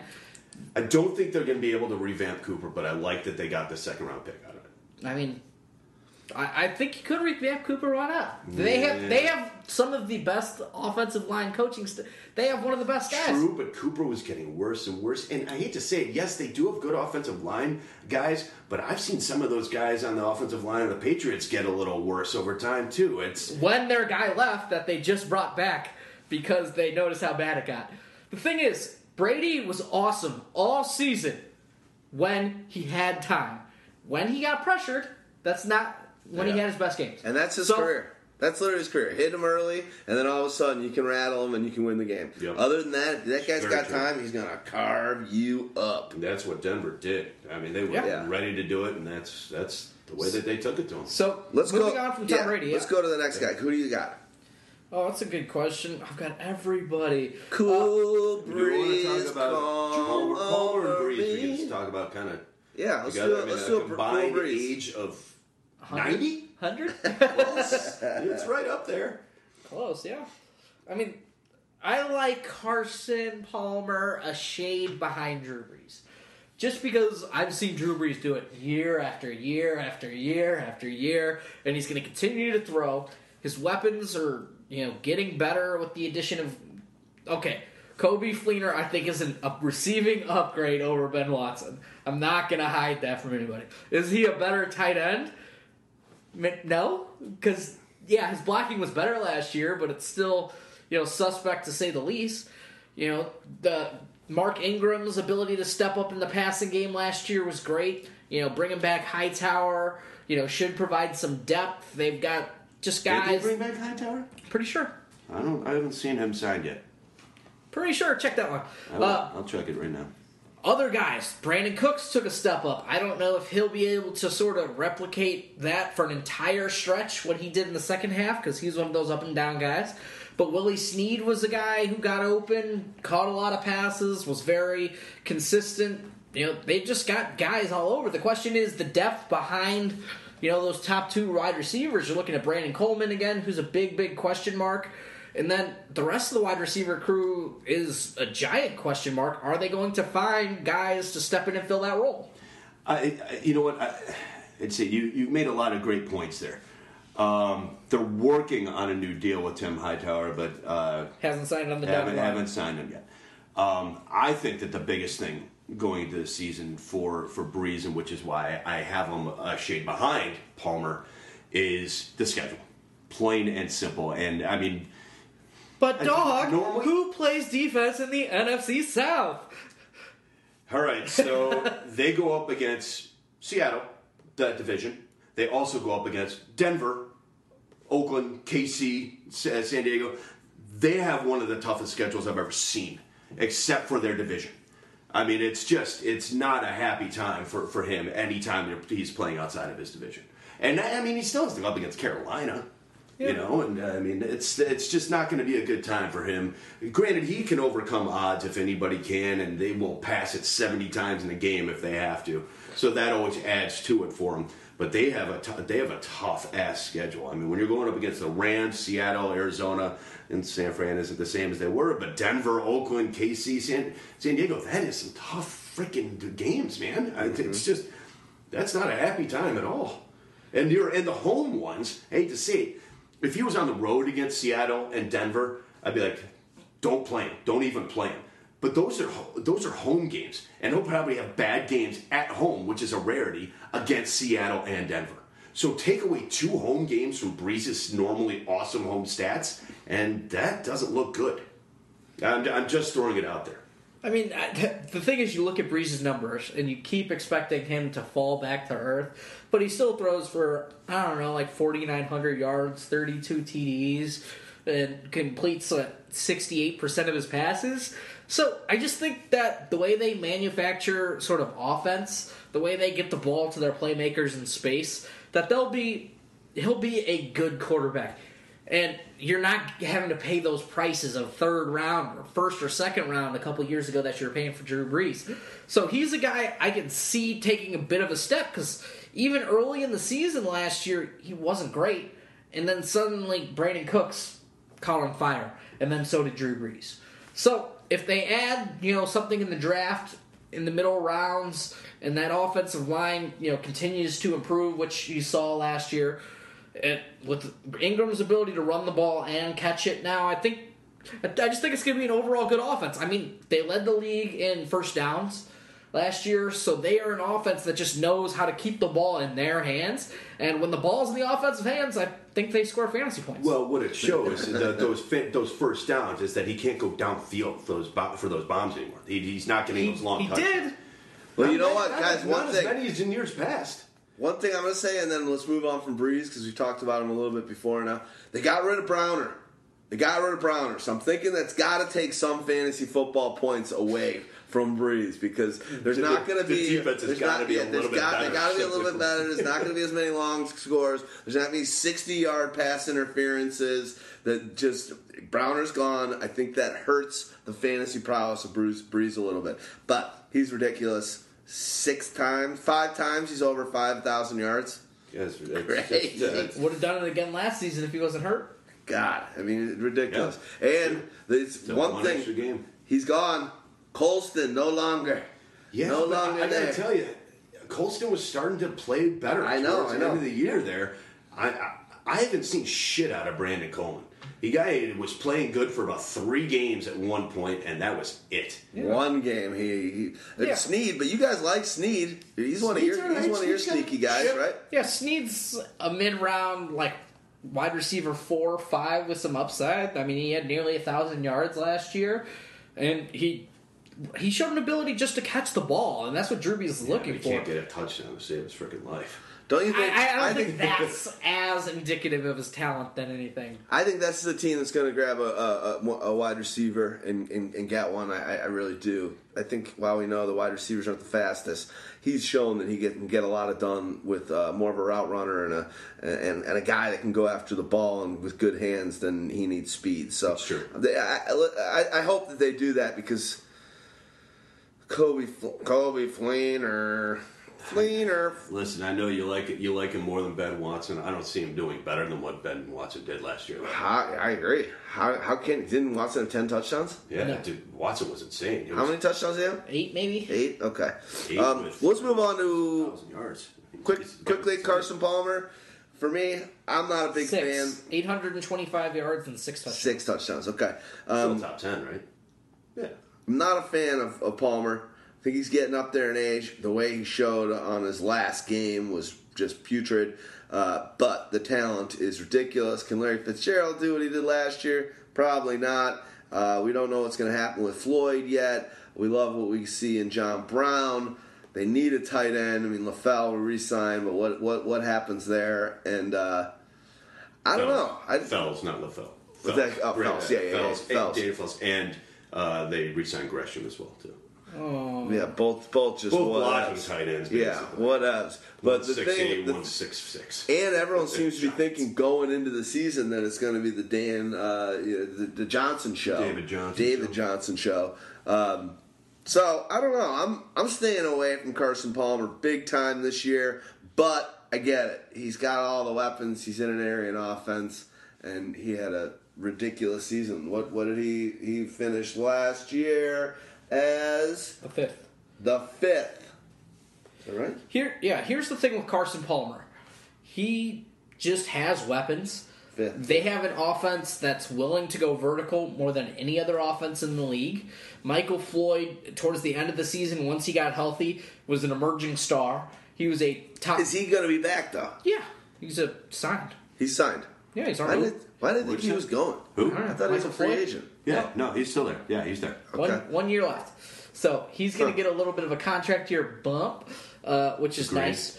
Uh, I just think he's going to take over. As soon as he got healthy, he took over for what Larry Fitzgerald was doing earlier in the season. And his ability to go deep, his ability just to catch the ball in traffic, is going to be a big, big boost for that sort of offense. They just have weapons everywhere between J.J. Nelson, hell, even Jaron Brown's Yes. made some plays. Fully agree. Uh, John Brown's got a lot of talent with over what a thousand yards last season. Larry Fitzgerald can catch a ton of passes, be a safety blanket, and he's got that ability to you know take it take it deep from nowhere. Yeah, on YAC plays. My, my, my thing on Larry Fitzgerald is that uh, he was overused. They they needed him a lot in the beginning of the season. Michael Floyd was hurt, obviously, for a while there, and they were uh, I don't know they were trying to figure out what's going on in that offense, and it was basically let's just let's go with a, a, a Fitzgerald, and Fitzgerald was a, a you know just a world beater, so it tired him out. They know what they're doing now. They know who's in that offense, what's going on. Floyd is not going to be hurt going in, at least he isn't right now. Uh, Brown, uh, John Brown's obviously getting better. J.J. Nelson, I think, showed some chops. They're about to, they're, they're about to re-sign. I don't know if it's going to last for. I don't know if it's actually going to happen or not. But they're probably going to re-sign Chris Johnson, which I think takes a little bit of the onus off of David Johnson, which I think helps just a little bit. You can get your Ellington going a little bit more, a little bit earlier. Yeah, he's a year older and he showed his his age towards the end with Palmer, but I still think he's got enough talent there to be able to put up pretty darn good numbers, if not QB one numbers for a lot of the season. I mean, because those I mean, that Arians offense is just. How's his, how's their schedule? Uh, it's right in the middle of the pack. It, it's you know not great, not terrible. Um, actually, I'm, I'm wrong. It's down there. I was thinking about the the running back uh, running back situations right in the middle of the pack, literally 16. But for QBs, it's down there a little bit, 25. It's uh, they're they, they've got a tougher one. It's it's not the uh, easiest thing. Although I think they had a, it's oh, I can't remember what they had last year. Actually, I think it might have been a little bit easier last year hopefully he's got a chip on his shoulder. Um, we'll see. Let's move on to the next guy. I think Dawgmatica, you have Palmer the highest. Oh, you're right there with with, with Stagg Party at nine. At, so you got him at eight, or had him at eight in the first round. Uh, Palmer. Where you got him? Well, I mean, we're done talking about Palmer, but yeah, I mean, I got him right around that zone right now. So you you have one of the higher guys. Who do you want to talk about next? Bortles or? Yeah, Bortles. Bortles is fine. We could talk about. Let's sure. talk about Bortles. Um, you know, Can I just string Yeah. touchdown regression and then Yeah. move on? Yeah, let's do Because. I feel like I've hammered a lot on Bortles the last couple weeks. Yeah, I mean, yeah, with I the agree. si- with the signing of Chris Ivory, with the you know progression of T.J. Yeldon, who who showed up is just a playmaker. Uh, you know, the unlikeliness of all those touchdowns going to Allen Robinson and Allen Hurns. The And Hurns just- one's even more so, but yeah, just the ability for him to throw, you know, the tied for the most red zone attempts in the entire league does not bode well for Blake Bortles being able to have a repeat performance. Is he still going to throw a ton? Yes. Are, is he probably going to, you know, surpass 30 touchdowns again? Maybe. But is he going to get to that 35 range? We've got to remember, this is a guy who's one of the most turnover prone quarterbacks in the league. Uh, and that's something that's going to continue. He does have the ability to run a little bit, to boost his stats up, to give him that little baseline that you like, that Aaron Rodgers, like three, four, five hundred yards rushing. Um, the question is, can he maintain that level of touchdown productivity where he scored 88% of the team's touchdowns? I just hope that he's working hard to become a better quarterback because he has some newfound confidence. He had a great second year. He was the number. He was a third pick overall at quarterback, and everyone's kind of like, "Oh wow, this is this could be a bust." It hasn't been. He had a good season, so I hope he's working on it and, and, and putting in the time and, and, and the effort to become a better player and maximizing what he's got in his skill set instead of reading his own press and getting high on himself. So that's my thought is if he's working doing the work i like him as a player because i think he's going to slip. He's not going to be a super highly drafted guy just because still that team hasn't crossed over into the into the fantasy in the m- most people's minds in your leagues. Hasn't f- passed into this oh this is a team and the, guy leading a team that i got to have. You're right on the regression, but if he's working at it and he wants to become a better player, I love what you're going to get on the value of him uh, in drafts next year. If he's reading his press, Value's not good right now. where he's the seventh, Sixth. sixth going off the board, Yep. and that's in what round? No, he's the sixth round. Sixth round. Yeah, I mean that's high. And the one thing to worry about when you do those ADPs is because if he's going to the sixth round, and we know this from when we do our mock drafts, maybe it's just because we're experts, but we wait on quarterbacks even longer. You know, Yeah. like in those mock drafts when we do it, it's like no one takes like the first quarterback is is like it's almost two rounds later than Yeah. it really actually is because we're like fuck it, we're not doing it. I want that talent in all the other positions. Yeah. So that's something to think about. I like Bortles. I think he's going to come at an okay value, but Tougher, tougher too- strength of schedule this year too. Yeah, didn't he have? than Didn't last he, year. he had? Yeah, didn't he have one of the better? He Uh, had it was a in the top half last year. Uh, I want to say probably right, right around the top third, uh, 10, 11, 12 ish range. Well, let's this just year re- it's down at 20. Let's So- just remember that division's still not very good. True. I mean, unless Indy is suddenly going to shore up that passing defense, which doesn't look very likely. You know, you got Tennessee who needs to shore up a passing defense. You know, Houston's strength is not in the passing defense; it's mm-hmm. more in their rush defense. But hey, that that's a big chunk of the season. But this is still a team with a bad defense themselves that's going to have to throw it. But Blake Bortles still has better on the D side though. a little bit, but you know, is he going to complete better than sixty percent of his passes? No, Like, if you look at it, like how many quarterbacks ever have finished as a top, you know, five quarterback with a with, with a sixty percent or lower, you know, passing completion rating? There's it's not very regression. I, I have him under Eli Manning, which if you guys want to move on to, that's fine. Well, I wanna- I got wanna- Bortles under Eli right now. I've got Bortles, uh, and I haven't reworked. Uh, the, the, the, I don't think my quarterback tiers are going to change all that much, but um, I have him at 11. The only thing I'll say about Bortles last two things. I think it's the one position where confidence helps you become a better player, and I think he, he received that in the second year. And he makes long plays.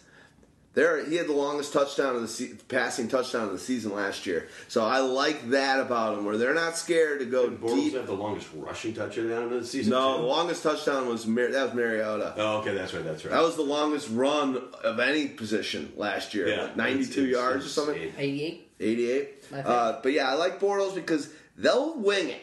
And for some reason, I don't know, it's, it's that whole guys fall down a lot when they're guarding uh, Allen Robinson or fluke plays seem to I happen you to can go to Hurns. I think you can automatically, with the signing of Chris Ivory, take away six touchdowns from Bortles' stats. I mean, I think he can finish with thirty touchdowns.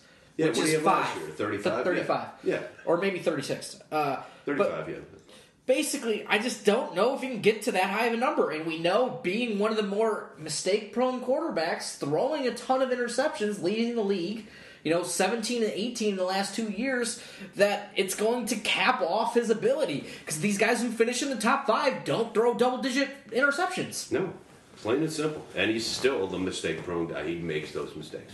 Plain- Dog, plain and simple. go to your Eli Manning if you think he's next. I got Eli Manning a lot lower, but uh, let's, uh, let's let's talk Eli. Um, that that schedule of his is just a cakewalk. Really? A flat out, uh, just a cakewalk. Um, I mean, so is so is Dallas's for, for, for that matter. So I mean, I, Well, I got I got Romo sitting right now at five, broken clavicle and all. yeah, He'll five- break, Which but which Whoa. which bones are you talking about? I wonder Which, which bones- five bones are Yeah. being broken? I'm with you, dog. It'll Eli over Romo all day. Just the things we've seen from Eli in this offense over the last two years, and now McAdoo becoming the head coach. Yeah. Probably just saying, fuck it, let's chuck it.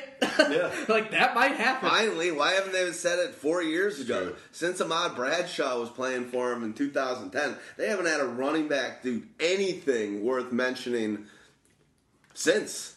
Rashad But they Jennings keep was going. okay. Jennings was Jennings was finding his legs within, Down the stretch. Down Yeah. the stretch there. They- He was really finding what he was good at within that offense. And, that And off- at the very beginning, the couple, I think the first couple weeks he was doing all right. Yeah, I think that just uh, Vereen didn't know what the fuck he was doing yet. I don't think they knew what they- they were doing yet. You're like, okay, well, we got Jennings, let's just give it to him a little bit. But he, it, towards the end, they really worked him into the offense correctly, and I think that boosts Jennings a little bit. But I think that makes the offense just that much better, running smoothly. Eli, uh, I don't know, I, I don't have his stats up in front of me, but he threw for I think more yards than Bortles. Uh, I think he threw for like 43, 4,400. Maybe. Eli Manning threw for 44 36. Blake Bortles threw for 44 28. So by eight yards. Yeah, they beat him by eight yards. Whatever it is. I, I don't have it in front of me. Here's the thing: if Had you take 35 TDs. if you take and he out, threw for 35 TDs. That's sick. In, in an offense that looked kind of like in disarray for quite a while, and it didn't look like they were using Beckham correctly for a while, and all this. I mean, Beckham you- missed the game. Yeah, and you look at this his ending stats, you're like, holy shit. They're man, always that way. ass. and he's never misses a game. So, and he's Yeah. got. I would say, out of all those things that that you mentioned, the most important thing is he's got Beckham, who is the most explosive player in the league. Him and uh, Antonio Brown, sure. But he's more explosive than Brown. I think he's not. I'm not saying he's better or not, even than Julio. You know, Julio's my guy, but he's the most explosive player in the league. I think right now. It's uh, quite possible. I mean, that's why I have Eli up as, as, as far as I do. I mean, he's a big factor in that. Beckham. Feed him. But also, if you take out the two games against Dallas where he failed to score a touchdown, Yeah. he threw a touchdown pass in every game last season, and he would have, you know, taking out that's 35 touchdowns in 14 games because he didn't throw one against in either of the games against Dallas, which seems sort of fluky. That is because. Dallas is not very So good. that's an average of two and a half touchdowns per game, other than playing Dallas. And pretty much, you know, he's going to throw you an interception a game. You got to deal with that. You know, Yeah. 14 to 16 touchdown or interceptions over the last couple of years, and he even had a 27 interception season in that sort of last five year mix. I think he's moved past that, though. I, I think that's it, that was a different offense. Yeah, that was totally. a very vertical stretch offense. Absolutely. Mm-hmm. This is more West Coast, get the ball though, the, Beckham type offense. I, I just think Eli Manning's one of those guys who's going to score you 17 ish points a week. And there's going to be a time when he goes off for 350 yards and six touchdowns uh, against New Orleans in a shootout where ODB's just carrying him. And, you know, that's fine. I don't care. yeah. And one of the combinations you can get in fantasy drafts pretty easily is the ODB to Eli connection or Eli to ODB connection. Get those double points, and you can get that one pretty late. And because two years ago, the people that had that, I was in a league where someone had the ODB and Eli's a New Yorker. He loves the team. Won it out. I won the league, obviously, with a crap team, but they got hot at the right time. So last year, there were a lot of owners doing in going into drafts and recreating that magic. This year, there's not going to be. So I agree with you. That, that's a that's a tandem that you can get easily attain. Is an ODB and an Eli Manning. Yeah, for sure. I mean, outside And of that's explosive and scary. I mean, obviously, his own division is not the not the easiest to pass against, but not definitely not the hardest. Uh, you could pass on Washington and Philly, and uh, Dallas is you know in the mix. He couldn't, pretty- apparently. He couldn't, obviously. but other than that, he's, he's facing the NFC North. He's Nice. got the, the the Detroit, Chicago, Minnesota, Green Bay situation there, which is so so. It's okay, but he's also got the AFC North, which you're throwing against a decrepit Pittsburgh. Uh, you got uh, it's The awful Baltimore last year. Yeah, Baltimore. Cincinnati's good, but yeah, Cincinnati's good good, schedule. Baltimore, and then outside of that, New Orleans. Yeah, that's good. Three fifty and six against New Orleans. I think I said. Yeah, yeah, and uh, St. Louis is the other one. But I mean, that's a that's a nice schedule. That's it's a number three schedule in the entire league, which is nice. And he's got a ninth round price tag, which is the nicest. oh God, You pretty much got him in the eighth or ninth round last year. He paid off for you. I think you can do the same thing next year, and that's sort of like okay, thank you. yeah. I mean, you take away those two bad games, two and a half touchdowns per game yeah. outside of two bad games. That's sick. Sick. Let's move on to the next guy. Who do you guys want to uh, want to drop down here? Tony Homo. Tony. As long as it, yeah, it's in the same. All right, go home. sure. Go with the homes. I mean, he's got to have what the easiest schedule, just going off the top of my head. It is the Eagles' easiest schedule. Because they were one of the worst teams in football, and that pretty much means you get a very easy schedule uh, the next coming year. You know, Tony Romo being back, Dez Bryant back to fully healthy, you know, D- Darren McFadden and whatever running back they add uh, in the draft, potentially, you know, Terrence Williams doing what Terrence Williams does, having some big games. You know, Jason Witten catching five for 50, four for 40, you know. Like, that offense just has roles, and they're set. And, you know, Tony Romo, when he was in the offense and efficient two years ago, you know, with DeMarco Murray behind, that was when they were the best. When they ran the ball and then ran play action off of it, got the ball deep to Dez. Dez Bryant scored a crap load of touchdowns. I, I just Tony Romo's the guy you're gonna be able to draft in the eighth, ninth, tenth round, and he's gonna give you some big games. He'll give you some stinkers, but you know at the point you're drafting him, you're gonna get some value. I'm letting somebody else take him this year. That's I- fine. You know what? Last year, I finally said, I finally bit the bullet. I said, okay, fine. I'm wrong. Romo doesn't get injured the way I think he does. So I took him last year. Unfucking believable. You got to be kidding me! That the You one bit the year, bullet last year and out of a fired gun. yeah, That- that- it's hard to hard to bite that bullet. Unfreaking believable! I, I'm just not buying it ever again. I, can't, I'm, I don't care if he's the number one quarterback in the league. I won't be on his jock the following year either. He's I'm done with the guy. The guy- I'm sorry, but now he's got to have that fusion process thing uh, with his uh, clavicle. That just happened like last week. Just yeah, just last week. I don't know how it went. I assume, that, as they always say, it went fine. Whatever. The guy, he's not the same. I don't think Dez is the same either. I'm not on any of those trains anymore. Dez did not look the same last year. I don't care if it was Romo at quarterback or not. If you're that good of a receiver, you find a way to beat the people that you're going against. Well, they He also didn't. said he was hurt even when he played. So you've got that going Fine. for you. you got, I agree. I mean, it's a foot injury. We've they seen paid him. They paid him, and he went a little psycho. yeah, yeah, absolutely. Biggest fear ever. I mean, the thing is, once it comes time to He's a draft, nut job in John. One- He is. Once it comes time to draft Tony Romo, you can do this. You can draft Philip Rivers or Tyrod Taylor or Derek Carr or Marcus Mariota. There's like so many other guys you can draft Absolutely. instead of Tony Romo that it's like okay, whatever. Absolutely. So let's move on from Romo Licious and talk about one of these guys. I personally want to talk about who. I- I, don't know. No, you come on. said You don't- you don't- said I personally want to. Yeah, I don't know. who You you know want to who, talk- uh, the I guy think there are high. two guys with a lot of potential um, to, to do something uh, dangerous this year: Philip Rivers and Joe Flacco. Flacco specifically because, first of all, he's got a nice receiving corps going on and an offense uh, that is run by Trust. That, that is just plain and simple. When he was in there last year, he was a top twelve quarterback. Uh, yeah, please, and he's. I mean, he's got it going on. You get a second year in a row, uh, in a row in that offense. He's he's got to have something special going on. I think there was five of the ten games he threw for over three hundred yards. He averaged 280 yards passing. average Game. 280 yards passing. Exactly. I mean, he's.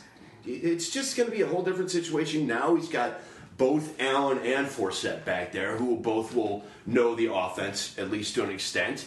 Um, it's it's just going to be a little bit better for them this year. Baltimore has the second easiest passing schedule in the entire league. That makes another big difference. You can't disregard these schedules. When when you have an easy schedule versus a tough schedule, it jets those guys up my rankings five spots sometimes. I would put Flacco down in probably around 20 if they had like the toughest schedule in the league, but he's not. And with an offense like that run by somebody like Trestman, he's right there in that mix. He's 12 for me right now. It's probably higher than you guys, but I have him over Romo. I think he's got a more of a chance to make some serious noise in the league than Romo does. Yeah, I think I, got him highest.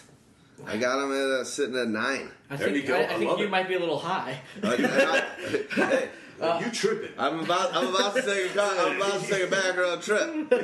I mean, I've got him at 16. Background. I, I just think with Flacco, there is some downside. He just has those crappy games, and he's more of a homer than an away guy. Sure, sure. And then he also, you know, sometimes in the division, he gets, they protect the ball and they do weird shit. You know, in the past, we don't know if they're going to do that with Trestman and him. But yeah, they let it fly a little bit, and he his touchdown interception ratio wasn't great, fourteen to twelve uh, in 10 games last year. So I think that'll improve. But is he a guy that can throw 30 touchdowns? That's the major question I have. You know, that's sort of what I'm looking for. I'm drafting a quarterback in the 8th to 10th round range. Like, what is his ceiling? Because at that point, I'm I'm going for the guy like Carson Palmer last year who can finish, who you could draft late and who's going to finish top five ish. Or, you know, draft Eli Manning because you know what you're getting. Like, I don't know necessarily what I'm getting out of Joe Flacco, so that makes him a bit more of a backup for me. Oh, uh, and that's totally understandable. Agreed. What didn't they have in that offense that they Mike Wallace? somebody to take the lid off, and that does make a difference. Yeah. I, I'm not saying that Wallace is any good. As a matter of fact, I don't think he's all that good. But it makes a difference having a guy who can take the lid off uh, of the defense, which is I mean, they potentially have three guys that can do that in Steve Smith, Well, and that's uh, Steve- Rashad I Perriman. And Smith got hurt. What seven games into the season? Maybe he eight. was a world beater. He was I think a world- was- Top he- 10 receiver? I turned down. He was top four at Yeah. the time that he went down. I turned down straight up, straight up a Brandin Cooks. You guys know how much I love Cooks. Yeah. For a Steve Smith, like week six. And you with had Steve Smith? Yeah, I had Steve Smith. He's like straight up right now. I'm like the guy's just lighting it up too much. I can't do it. If I had done that, I, pro- I probably would have won the league. Um, I would have given you the same thing in the A's. I would have. I would have given you Cooks for Smith. In a heartbeat. I didn't do it. I was so pissed later. Fuck all those. All those little bow things that Cooks was doing, I'm like, oh, Steve Smith's tendon is out. You know, I mean, so you get you, get Steve Smith back, um, who was kicking ass in that type of offense, and I think that he's going to be doing basically the same type of thing again. You got Mike Wallace who could go outside and take the uh, take the top off. Uh, Breshad Perriman, granted, it was a lost season, and nobody knows what they're going to get from him. But he still has the measurables, and he has the talent to be able to do something in that offense. What it's going to be, I have no idea. But I think one of the biggest things is Kamar Aiken got a chance to play Yeah. the number one receiver and learn that offense up and down, and he did pretty darn freaking Yeah. well at it. So now he can come into that offense well versed, be a number two or three receiver, whatever you're going to put him at, and make his difference. They uh, went and signed. Not the greatest sign in the world, but I, I mean, it obviously makes a difference. The guy's still got a little bit of juice left. They got Ben Watson. They still have Crockett Gilmore there. Maxx Williams is an up and comer.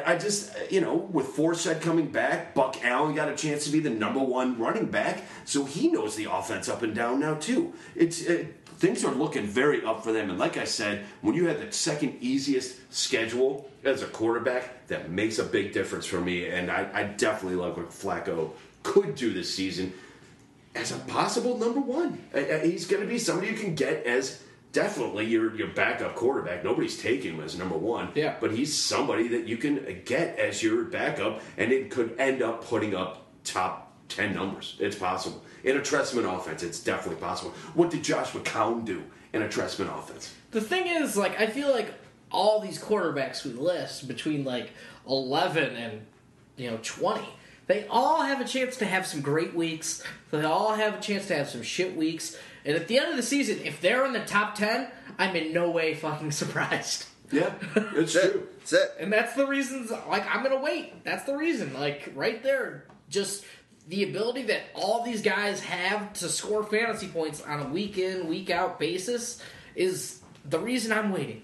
Wouldn't uh, like a Flacco and a lot of these other players, a Tyrod, a Carr, isn't there something to be said about drafting and kind of having a, a bench of streaming quarterbacks? Where like when Flacco's got a great matchup and he's playing at home, you're you're inserting him in the lineup, but instead of like being picked up and streaming guys off the waiver wire, where you're actually just like in leagues that have deeper benches, you just kind of got a, a little carousel of some quarterbacks that you're ready to sk- throw into the mix. I mean, that depends on it depends on how the league's set up. How deep is the bench? Because if it's not that deep, I don't want to waste a roster spot.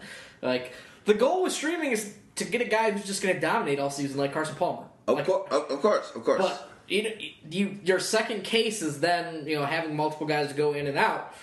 Uh, so you know I, I guess I could see that, but then you really have to look at the intricacies because you know Ty, uh, Tyrod's a guy who you know depends on his legs a little bit. When does he use his legs the most? Which matchups are most conducive to that? When does Joe Flacco play his best? When he's at home? You know, like Drew Brees. Like, can you get where? Can you get a matchup of Drew Brees and Joe Flacco where they you only play them at home?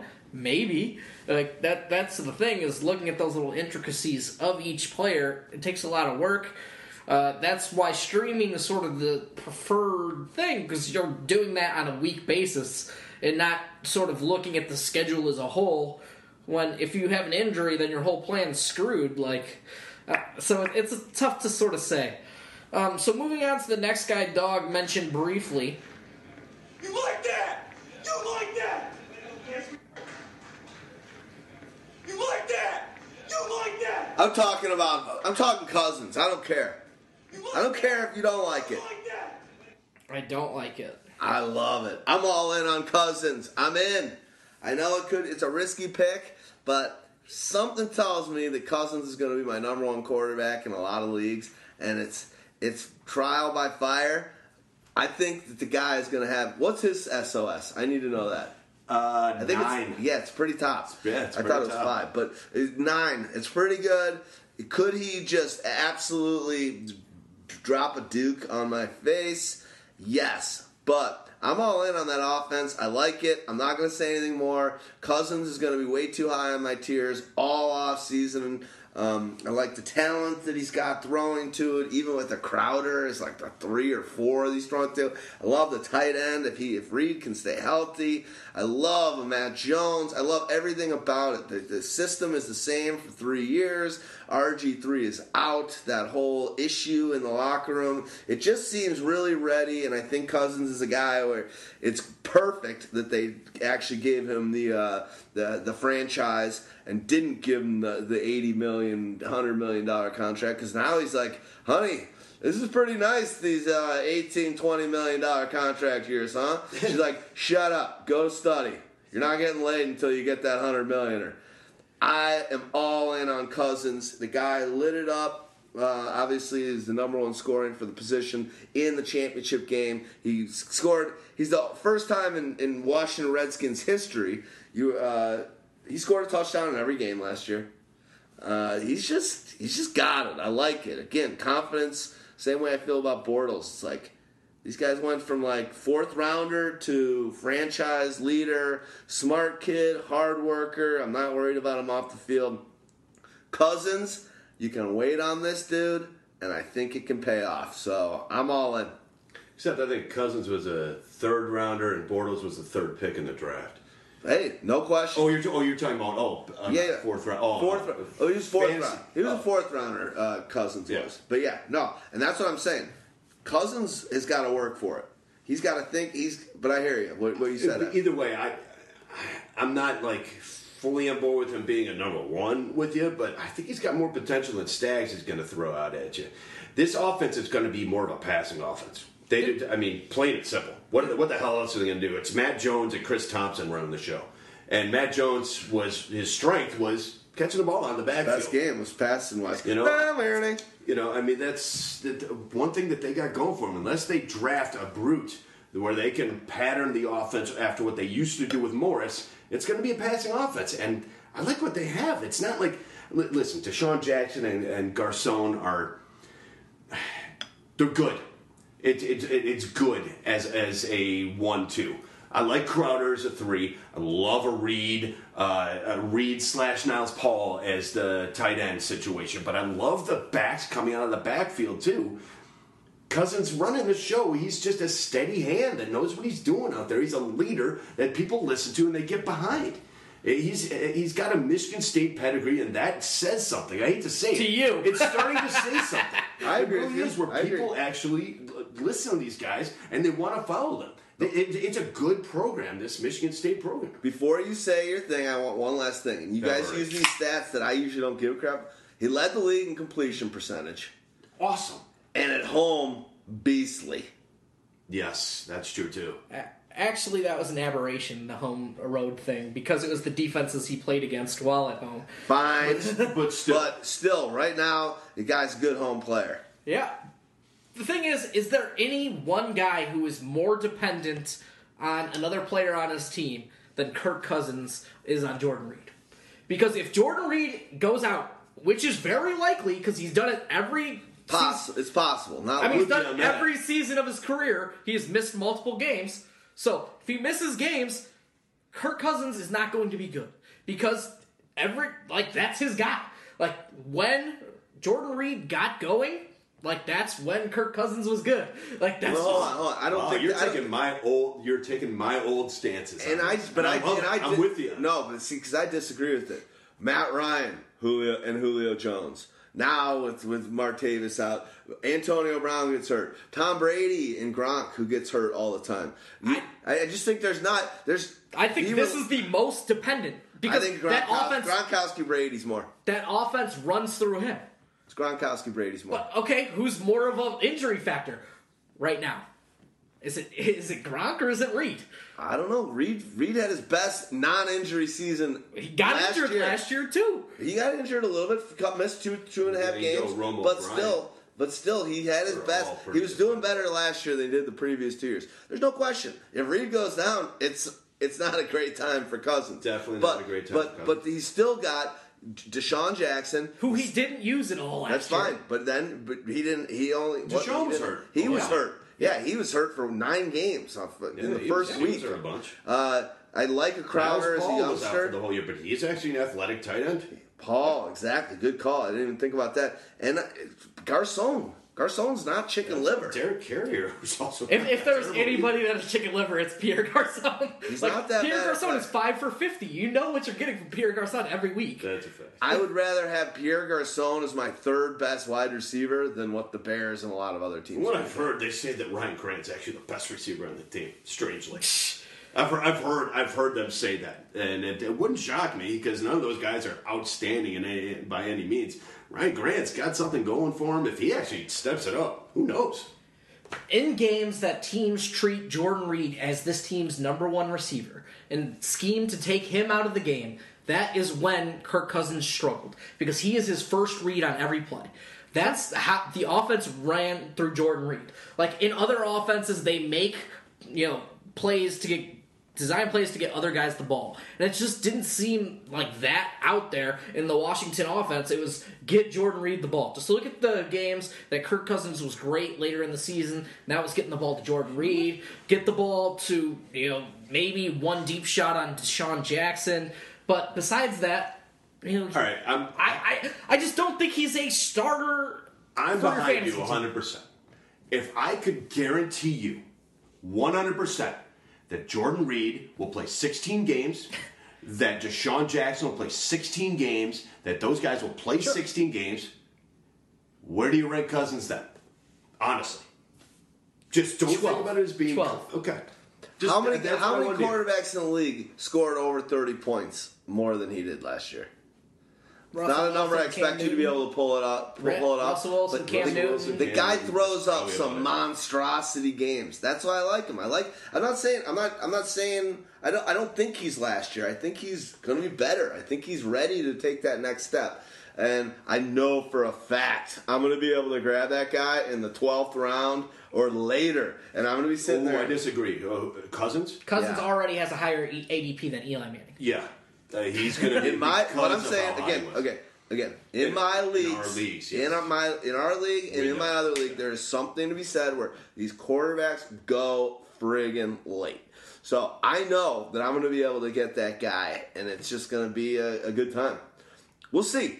I, I want to see the whole team play together. I want to see what the free agency, you know, they're going to let Morris go. What's going to happen here? Well, Morris They- is gone, but I, I, they, they might even be getting rid of DeSean Jackson and figuring something out there, from what I hear. And I don't love that, but all in all, in all, we can move on from Cousins. Cousins is my this year boner for sure. I mean, just And he didn't win me a championship last year. I wasn't the guy that had him in those last two weeks. Last two weeks uh, in the game before your championship round and then the championship round, he scored 35.9 points in the semifinal of your championship week and then 30.2. He was the number two guy, then the number one guy in your playoffs. He won that a lot of championships. lot of championships. his stats were just so over all over the place that I like games with four and then games with three and then never a game with two and like ten games with one. Like yeah, it, it was. It's, it was. I mean, if you like the explosion factor, yes, he can give you that occasionally, but is he going to be able to do that on a more consistent basis, or is he just going to be a guy that you don't know when to play? I'm interested I in what they're going to do without a pounder. They don't have Alfred Morris, and they kept trying to pound Morris, even though he sucked. But they did at various times just try and pound him. They don't have that this year. But Matt Jones is a big that. guy. Yeah. But they're I'm not, not saying he's a pounder running back, but he's a big guy. And the last thing I'll say is when you look at Cousins' stats from last year, his first five games, he only had one touchdown in each of those games. Then all of a sudden from there, which is normal, seemed like he, he got comfortable. From that point on, it was like there was a lot of three and four touchdown games. There was a lot of huge games. I agree. There was some marginal point fantasy football, mm-hmm. but those first six games, once he kind of got comfortable and and, and had it, it, it, it was a different the deal. Second they said he's the starter of the best year, it's not RG three. RG 3's third on the depth chart, no matter what, the rest of the year. There's as some- soon as they said that, that's when he took off. and now it's his team. I And just think there's team. something he's going to go on week one, and who knows? I just love the value I'm going to get, and I love explosion factor guys, and I like that offense. And So- then that's another team that should get more rushing touchdowns, though. So the same thing we're saying for Blake Bortles, you know, True. also applies to a bit to Kirk Kirk Cousins. And that's fine. I agree. There's no question about it. But they should also score more. Yeah, potentially. I mean, potentially. Yeah. Well, let's go to the next guy. What do you guys want to talk about? Um, Philip Rivers. Yeah, Rivers. You, I cut you off with your Rivers because I wanted to. You like that, don't you? Basically, I think Phil. Somebody asked us a question on Twitter. Who's a guy who's probably being drafted outside the top fifteen that could finish top five? Philip Rivers is right on the borderline. He's a guy that I feel like could do that. Like while you guys are drafting Kirk Cousins, I'm much more likely to draft Philip Rivers. And No, Yeah. I, I would still take Rivers over okay, Cousins. but for example, Bad pick by you guys. totally disagree. Wow, do I disagree? I mean, We'll he's a you tale, why. of, but he's a tale. And I want to know. okay, straight- home and he's a- road, and then first half, but he's- second half. But he's a tale of two cities. That guy. I love him if he could pull it off throughout the whole season. But if you get him early, get rid of him because he's going to shit in the end. Oh, he really? sucks- Because he had like a string of like 19, 20 straight wins in December, if I remember correctly. I remember, The, the- which like was the, the, end. So he was the end that December quarterback. No Like, doubt. There's no like discerning whether he's a first half or second half quarterback anymore because he's always been. But it's one he- or the other. Always, yeah, maybe so. It's one or the other. I'm not saying he's a first or an end. I don't know what it is, but he's a tail. He's a half. He's a half strong, half up. I think it was two years ago. Through the first five games, he was by far unanimously the MVP of the league. Mm-hmm. Yeah, I By guess. far. And then literally after everyone's Three, press and 400 talking yard about games. him, they interviewed him on Monday Night Football at his ranch. From that moment on, literally was maybe the worst quarterback in the league for the next six weeks. He just he can't. That's why Russell Wilson is that different deal. He's just he, he in these pockets of of machinery. Yeah, he does that, true. and that's the thing that scares me about him because when he start getting hot and you run with him, then you're like four games. Oh God, he's been terrible. He was so awesome when I did, wasn't playing him. But anyway, that's Well, that's my feeling with Here's him. a, here's a couple things that uh, things that I'm sure you'd be throwing the same things at him. Um, first of all, he dealt with injuries last year. Keenan Allen injury, not it was, Huge. Personally, or his team did? Yeah, well, it's uh, personally the team, whatever. I mean, uh, Keenan Allen, that was obviously uh, just a not a happy injury to happen. Um, uh, the uh, the guy who just retired, uh, he got injured. What, uh, what's his name? The guy who Malcolm would- Floyd? Malcolm Floyd. Yeah, exactly. Yeah, I mean, the guy who would get 38 for 720 yards and but five a, touchdowns. but a year. big play when he made it. But yeah, but he stretched the defense and everything. I mean, injuries definitely hurt him a little bit. Gates was uh, banged up a bunch too. So and that that, uh, that definitely took its toll. Having a rookie running back who obviously. Uh, I don't know, just it wasn't working for him. They just obviously couldn't get him the ball in the right spots. He couldn't score a touchdown, whatever. He just wasn't as advertised. That definitely hurt. But he still, to the first eight weeks, was a top five quarterback in the entire league. yeah. Yeah, and then it, and it obviously it fell off, you know, fell off a ledge. But got Keenan Allen back. Stevie Johnson will be up to speed in the offense and be healthy. he was hurt. Yeah, he got And hurt. Stevie Johnson was hurt. They decide Travis Benjamin. That's a nice signing, if you ask me Love as it. well. Love That's it. a great signing. He's I think got a great long Antonio ball. Gates He's got a back great long ball with a guy that doesn't look like he's got a powerful throw. Now, here's my question with him. I, I, I can't think of maybe Cutler, but I can't think of a guy that's gone through more offensive coordinators uh, faster over the last four or five years than him. Reich's gone. Now they got back Whisenhunt. shot. Whisenhunt's. Whisenhunt, not Yeah. Schottenheimer. Whisenhunt's back in the mix. So that probably actually helps him. Does, but he that's what I'm seems to always have like some new kind of system going on. But he's back to he's back It to being, he's back to a comfortable zone with with with Whisenhunt. Well, the That's last time Whisenhunt was his coordinator, he completed nearly seventy-seven or seventy percent of his passes Yeah. for uh, forty-five hundred yards with you know thirty-two touchdowns and eleven picks. That's sick. And I love I love the guy 10 right because he's. I love I love him because he's a competitor. I love I love I'm a big Chargers fan. I love the guy. I know that you've had him on your teams a lot. Is he is he a guy that's on championship teams? I'm worried about that. I just don't know if I've ever seen a don't know if league across all my leagues, and I'm not saying it's it's quarterback brings you championships, but I'm just wondering if he's that guy that uh, is going to be on your team that that's a championship quarterback. Kinda Not not, not, and I'm talking fantasy. Honestly, probably not. I'm talking fantasy, Yeah, not probably not not real NFL. And that's the only thing about him because if you guys are willing to pick him over some of the guys that have a higher ceiling that showed last year they could even be a championship team, I just wonder with him as awesome as those those pockets can be, and as much as I love But him what as if player, those pockets come in week 16, 15, and 16? Like, it's we going to be risky to play him. the thing is, You're gonna you're gonna feel happy about playing Philip Rivers. Well, I'll and tell you, because Philip Rivers is a guy who, like Kirk Cousins, can throw four touchdowns in a game. Who, who that this team will give him if the run game is struggling, they will give him 50 passing attempts. They'll give him the opportunity to throw touchdowns to Antonio Gates. They'll give him the ability to take deep shots to Travis Benjamin. They'll give him, you know, Keenan Allen catching what? What did he catch? 15 passes in a game last year? I think it was Keenan like- Allen, that, the was loss of him was huge. He was about to be all world. He was about to put one, one of the best fantasy football wide receiver seasons ever. Yeah, he was I think going it was, to. He was I think it was actually more than 20. it might have been, I think He finished 19, with almost 20, 800 yards when Yeah. he was done. I Yep. mean, that wasn't like how many Eight games, maybe? Yeah. Half the season? Here's I think here's a here's a big factor that pretty much nobody will see, but I'll mention it right here, and you guys will understand when I when I say this. Ken Whisenhunt is just coming back, so what he does is he tries to establish the run, and he wants to get this running game- guy. Exactly, he wants to get this running game back on track. He wants. He, he does see the talent in Melvin Gordon. I do too. I, I think the talent's there. I just don't think it was right last year. Things were uh, uh, completely in disarray, and he's he's thrown in the wrong situation as a rookie. But year under his belt, he's he, I think he's a lot better than people think. Whisenhunt's going to try and get him going. They also have Woodhead right there, so it's going to be a run first offense possibly for that first half. But what happens with Rivers in a Wizen, Whisenhunt offense usually is he always performs best in the second half.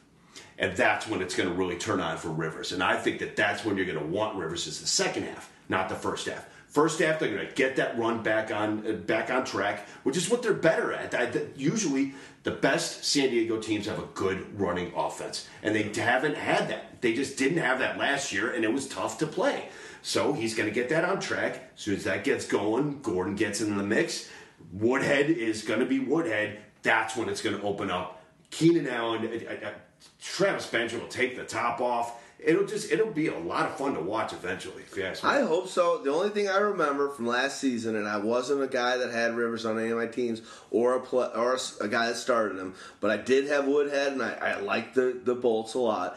There was something, and I hope this changes, and I hope it's why Whisenhunt and a lot of change, but there was something about those games, watching Rivers, and it's because he's so demonstrative and so animated, and you, he wears it on his shoulder, but like those games that they were losing and like come down to the final play, they were like demoralizing. Like Yeah. the team just always just seemed to be like whether they were just getting slaughtered or they almost got it but just not close enough. I just have vivid memories of like Rivers just like taking that helmet off and you look at him be like there is not a guy that is more disheveled right now that they just lost whether it was a close game or a, and those kind of things stick with me a little bit. And i'm just going to say that. And that's kind of been the way the team's been over the course of the last handful of years. They're not good.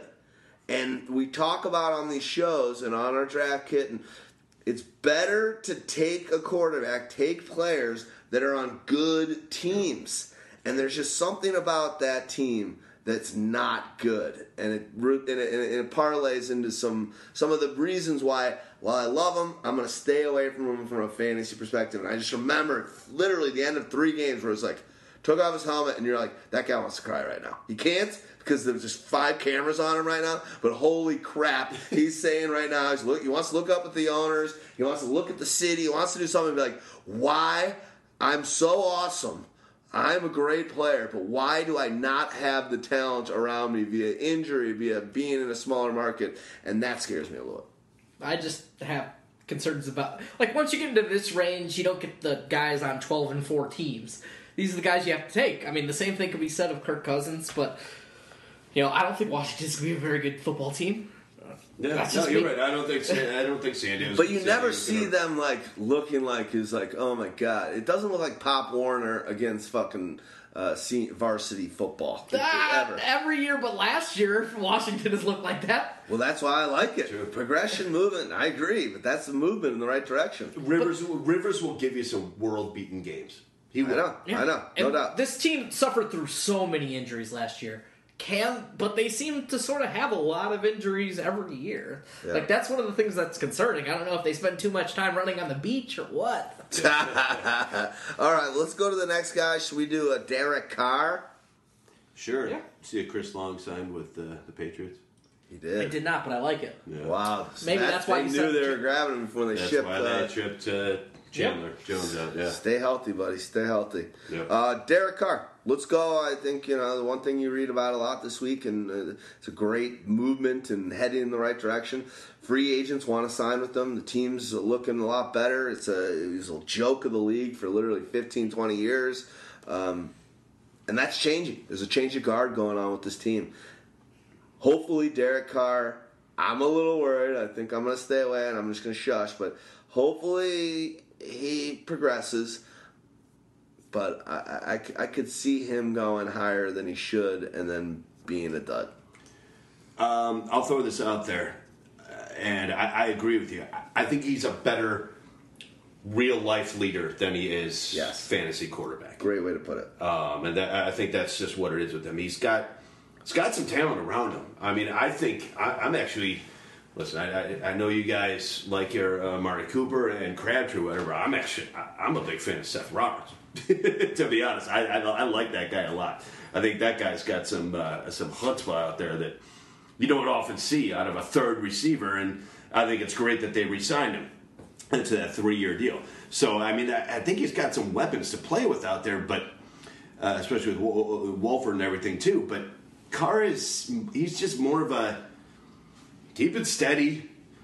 Yeah, he'll throw up some a, a couple few really good games, but he'll also shit the bed on you, and he'll end up with QB two stats that uh, you know. I'm glad he was my backup, and hopefully, when I had to sit my number one QB, uh, he does something for me. I, that, that's what that's what I get out of him. I, I don't know if you're much different off of me there. I, I I don't know what to think about Derek Carr. Like I like him.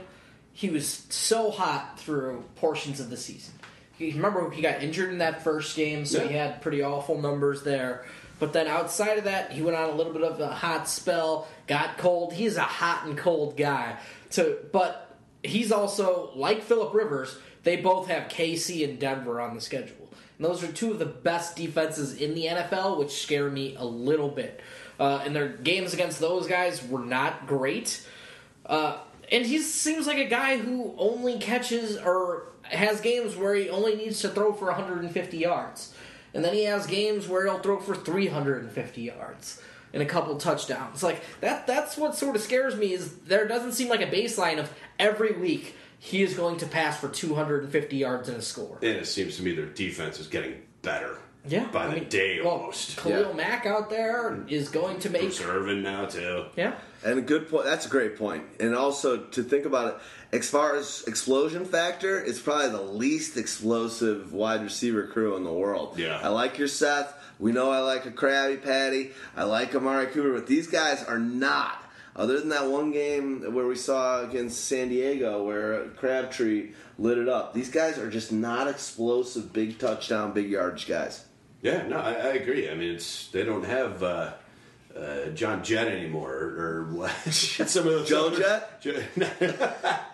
Who was that guy, Jet? That was yeah, uh, Was it John- J- uh, was it John Jett? I don't know. I can't remember. Jet. That's Yeah, hilarious. but he, he was a quick thinker. they had another little quick. They had all that. That was back when uh, when when Al Davis was alive. Yeah, like, just We're gonna the take this guy." track star. I saw this guy on ABC a track last weekend. I I'm gonna turn him into a football player. cheetah. Draft that fucking guy. I'm gonna turn him into a football player. Yeah, I mean, with Derek Carr, like, are they going to just you know, James Jett is what I'm. James yeah, Jett, James that's Jett. That sounds. Are they going to run a slower paced offense, or are they going to let it fly? Because if they let it fly on a consistent basis, everybody will be in love with this team. It's just I'm not sure if they're going to.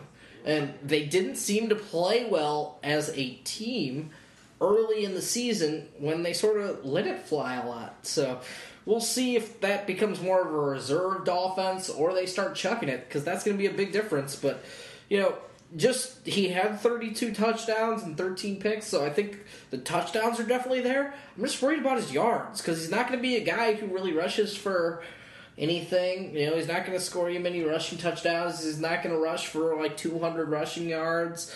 So that that's something that concerns me a little bit. And you know, his completion percentage is, was only 61 percent, but you know, Amari Cooper had awful hands last year.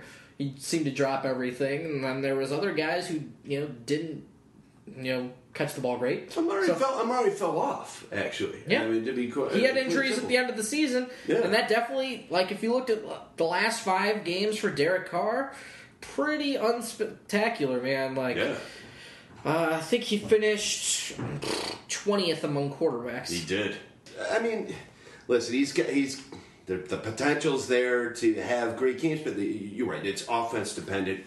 What are they going to do? Are they, uh, the thing is, I'm actually interested in what they do at the second running back position. If they have to depend on Murray to carry the load and be just it in the backfield again, Carr might actually be uh, pretty darn good because he can't do that. They, they, uh, Latavius Murray is not a guy who can carry it 20, 25 times a game or, or get 20, 25 touches a game. They need to have somebody else there. If they get a good second back that can catch passes, that actually might do well for Carr. But in general, he- he's a QB2 that you'll get some good stuff out of and potentially better. Who knows? Who should we talk about next? Ryan or Dalton? Mariota. Mariota. Go burn through Mariota. Hot, do it. We know you love him. He's got a ton of wide receivers to throw to, a ton of tight ends to throw to, uh, a, a nice running back to throw to now, a a running game that has to be at least more respectable than what they were throwing out there last year. Uh, offensive minded head coach who should let him run a little bit more as we saw sort of down the stretch. I, I just think you know his ability to run, his ability to throw, his ability to be accurate, and his ability to throw you know some big touchdown games in there gives him a lot of upside next season. Like he's a guy who has explosion factor. He had two 30 point games last season. Uh, he did have you know some other big games there, but if you look at you know the last couple, you know they weren't great. He got injured in one and then struggled a little bit against the Jets, but he's just got a little bit of refinement due to his game to where he's going to add some bulk this off season. And this offensive line should be much improved, especially if they go out there and add, you know, potentially with the top overall pick. They're- which they're saying it's going I to think one of the biggest things that uh, that, that we're going to see with this team is sustained drives, which is something that couldn't do very well last year. You get a DeMarco Murray working in there and working him with the fourth easiest rushing schedule.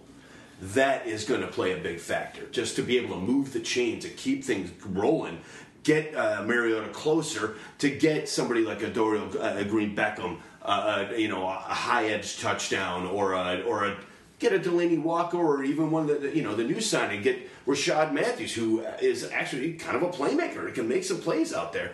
Or I mean, obviously Kendall Wright can do whatever he wants out there. They just haven't used him correctly yet. Finally, now that everyone's down on him, don't you think that he might be the guy that all of a sudden lives up to potential? I mean, Yeah. I would. He's basically the definition of a like a deep sleeper right now. Yeah. Where you ju- everybody is just completely off his jock. Nobody's even thinking about grabbing him. But now, yeah, Yeah, now- now, now, now is when it might happen. Quick thing that that I'll say about the one thing I love about Marcus is don't you think he's working his bells off to become have his sophomore season be remarkable knows that the team's trying to put the things in position for him. And i love that because i just don't think there's ever a time throughout this guy's whole career that he's not going to be working as hard as he can to maximize that unbelievable talent. He's a he's a gym rat.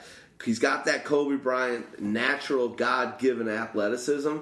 He's got that kobe bryant let me maximize it He, he does. I, I don't know if it's Kobe I would compare him to, but yeah, no, it's not. Well, actually, that's a pretty good comparison, actually. That, that that's fine.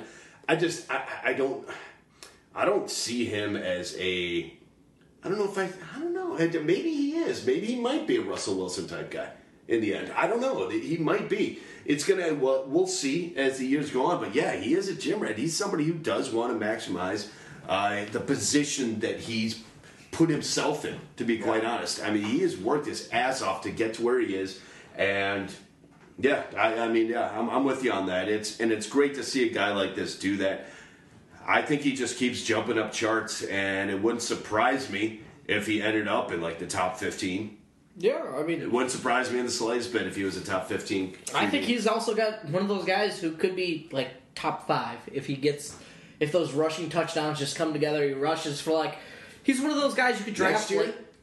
like I, if the rushing touchdowns come because that's going to be the big difference. Like, can he be a player who rushes for you know? 500 ish yards on the season, Six and then TDs. six, five, six Five, six TDs, TDs. and then that puts him in like the Russell Wilson. That that's like the Russell Wilson you know category a couple of years ago because you know he's going to be accurate with his passes. Like I'm not saying he's going to be the Russell Wilson of last year, definitely. But is he the Russell Wilson of two years ago, where he's like the quarterback who's drafted as 15 and finishes like eight? Three, yeah, three, three years ago, not two years ago, but three Yeah. years ago, I could see him being like around the eight, ni- uh, seven, six range. Sure. What's the SOS that he's got going? Uh, mediocre, 17. 17. Right in the middle. One one last thing, and I say we move on to the next player.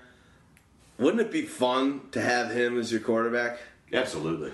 Be an So aw- many team names. just like so. team names are great. Just watching that guy and being like, you know, he could get that thirty point game. I don't think there's gonna be that many duds. I think this he's gonna. But Yeah, he's David- just like an exciting guy where it's like, hey, I'm running with with uh, Marcus this year, and it's gonna be fun to watch the games. It's, him it's weird you say that, and we should definitely move on after this statement, but it's weird you say that because you pretty much say that Russell Wilson's the most boring guy to have. I mean, you want him on your team, but you don't want to start him. You just, you know, you just, just don't want to play against him. You just. You, I like always- a Russell Wilson. I just But it's like the same guy almost.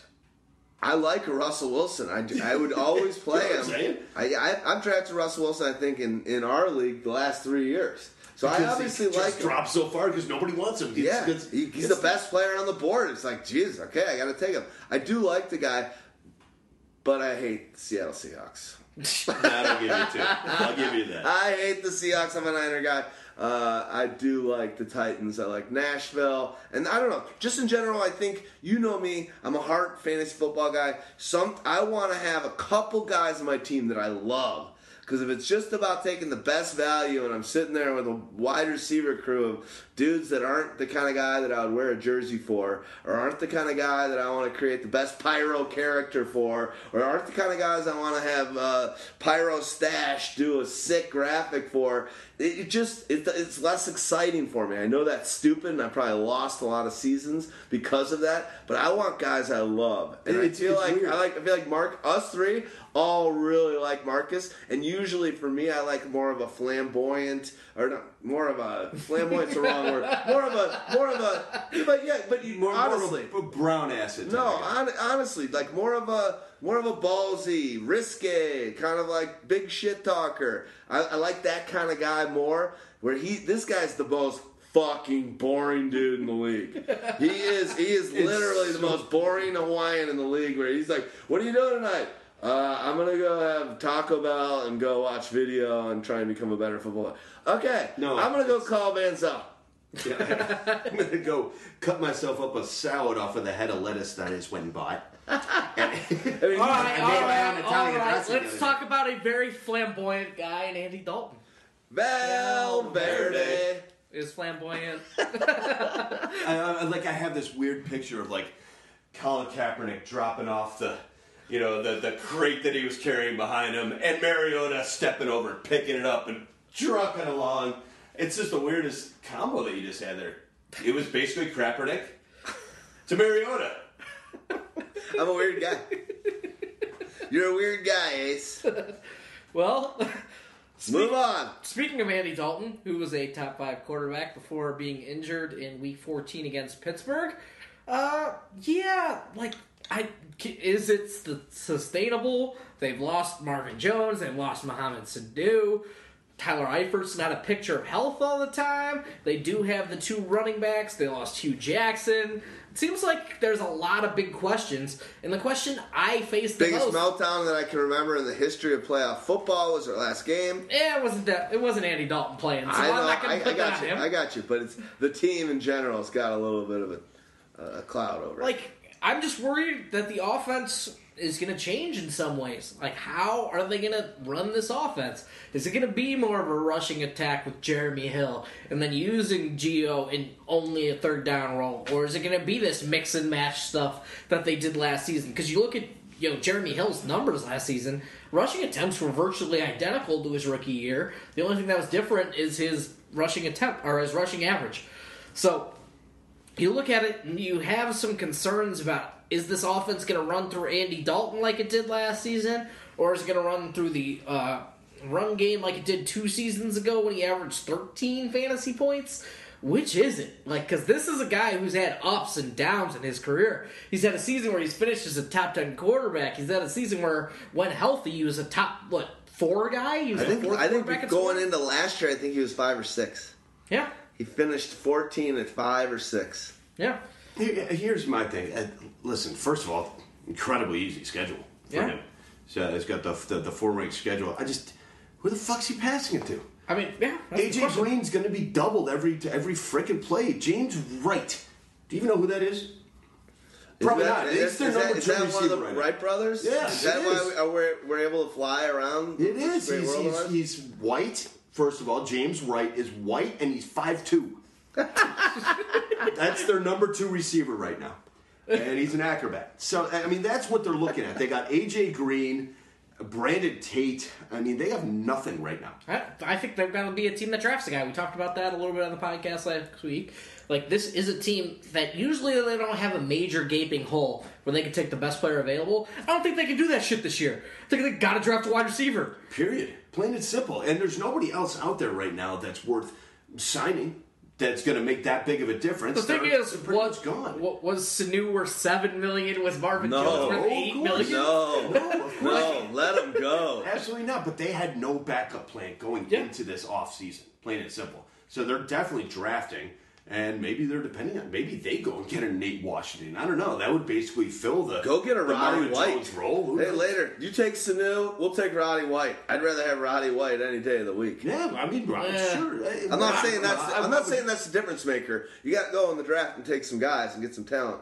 But There's still some randoms, I guess, they can get. But you're right. They have an easy schedule. If they had a, something backing up AJ Green right now, and uh, believe me, I listen. I know I, I love Eifert too. The guy's the guy's great, but wow, holy fucking injuries, man! Can this guy stay healthy for a year? and the volume was so no, and the volume And was so volume low. was so The- the- low. the You can't touchdown, re- you touchdown regression. He, it, it- when you look that up in the Stags Fantasy Football Dictionary, Yeah. it's got Eifert's picture. Yep, yep. Period. And the thing is, I also think he only threw seven interceptions in 13 games. His previous career low was 13 in his rookie year. Yeah, exactly. So he's going to throw more interceptions. He's not a guy who likes to take care of the ball. Like, the question is, how does the offense fluctuate? Because we've got a new offensive coordinator, and is this going to be sort of a that uh, an offense that runs through Andy Dalton first, runs through AJ Green, runs you know through Eifert, or is it completely different like we've seen in the past? Well, they got they got a good schedule that's in their favor. But wouldn't you say that a year ago, right now, where we kind of knew we knew the Bengals were going to be in a good place. They had Hill, they had uh, Bernard, they have you know AJ with top five wide receivers in the league. They had all these. They had Marvin finally healthy. They there was a lot of, and finally Eifert was coming back. They had a lot of consistency, non-change, Yeah. and when that happens, things are, are, are more fluid. It's the exact opposite of that a year later, and so we're smart to be So- weary. so this we're year we're smart to be win weary. a playoff game. Oh, that Yeah, happens? Maybe, maybe it does. but we're wary of them from a fantasy perspective, and we should be because it's just last year. I was like, wow, this is one of the few teams that has kind of had Sloan. Is, is nothing's really changed, and everyone's growing and getting better and becoming better football players. Now it's just like, all right, we got like you said, gaping holes. So let's move on to the next one, Dalton, and I think that whole team. I think from an offensive skilled position standpoint, free agency and the NFL draft uh, coming up are hyper important for, them. the Bengals. Fully agree. Valverde. Valverde, Go ahead and talk up your uh, Tyrod Taylor. Uh, T-Mobes. T-Mobile, I like T-Mobile a little bit. I mean, he's just he was very efficient early in the season. He completed a ton of passes to a ton of different receivers. And then they're like, fuck this, let's chuck it and let's throw it to Sammy Watkins. And, you know, Tyrod exploded a little bit. He's got the ability to run with his legs. He didn't, you know, do great there last year, but he finished as a top 15 uh, quarterback last year on the strength of 568 rushing yards and four scores. He missed two games, so he's a guy who averaged 19 fantasy points a week. You know, he he missed two games, so great. He's a great streaming option. He's a guy who's going late in drafts where he's going to be a value. Uh, he's consistently, you know, completing passes, and this defense wasn't all that great last year. He can have games with 28, 29 points. He didn't have very many with 30 last year, but he's got that sort of ability to throw three touchdown passes, and he's got that ability to throw in, you know, 76 or 79 yard rushing games. He's just got that ability to do different things to diversify his skills. Like I feel like when you have a rushing quarterback, your your floor is so much higher because he's going to give you, you know, 40 rushing yards a game, and you're going to be like, well, there's four extra points. You know, he was efficient, only six picks last year. He's sort of a guy who they think is a heady guy who's going to take care of the ball. He's So- a leader. The team loves him. The Ryan Ryan's behind him and I- fully. I, I just love Sammy Watkins. Yep. Beyond that, you know, Robert Woods is all right. You know, Charles Clay's a nice piece. they got Their more run- running back situation than anybody in the league. All their running backs can catch the ball. Like I, I hear I, they're going to re-sign Percy Harvin. if, I mean, Percy Harvin was good over the first couple weeks of the It, season. would- it wouldn't hurt. I mean, the depth behind you know Sammy Watkins and Robert Woods with Hogan now gone. It's not much to speak of. I mean, you've got Marquise Goodwin, who's never really proven anything. Actually, he's, I I, think he's hurt again. yeah, I, I, I, they've got a lot of questions after their top two receivers, and I don't know if Robert Woods is really a two. But let's be honest with, with, with Tyrod, and I like this in his favor. This is a guy that barely shouldn't still be in the NFL in many ways. For, out of uh, what Virginia Tech, shouldn't be in the league not because of his skill set, but just because a lot of players like him prior would have been out of the league by now. Yeah. found a spot. Came back, hardworking guy. Rex is like, you know what? I loved what I've seen out of this guy. Brought him, paid dividends for him in that new t- in that new team. There's the talent at all positions, like we've talked about, and he's just got that kind of metal. I think to, that that he's going to be there unless in the draft they go after a quarterback, whatever. I just feel like I don't think that's going to happen. I feel like this guy's again confidence. There's a lot of players we're talking about today at the quarterback position that were like could easily have just been written off. And when they're not, that gives you a sense of all right, teams behind me. I've got to do whatever it takes, and I think he's going to be the kind of guy that's going to put in the work.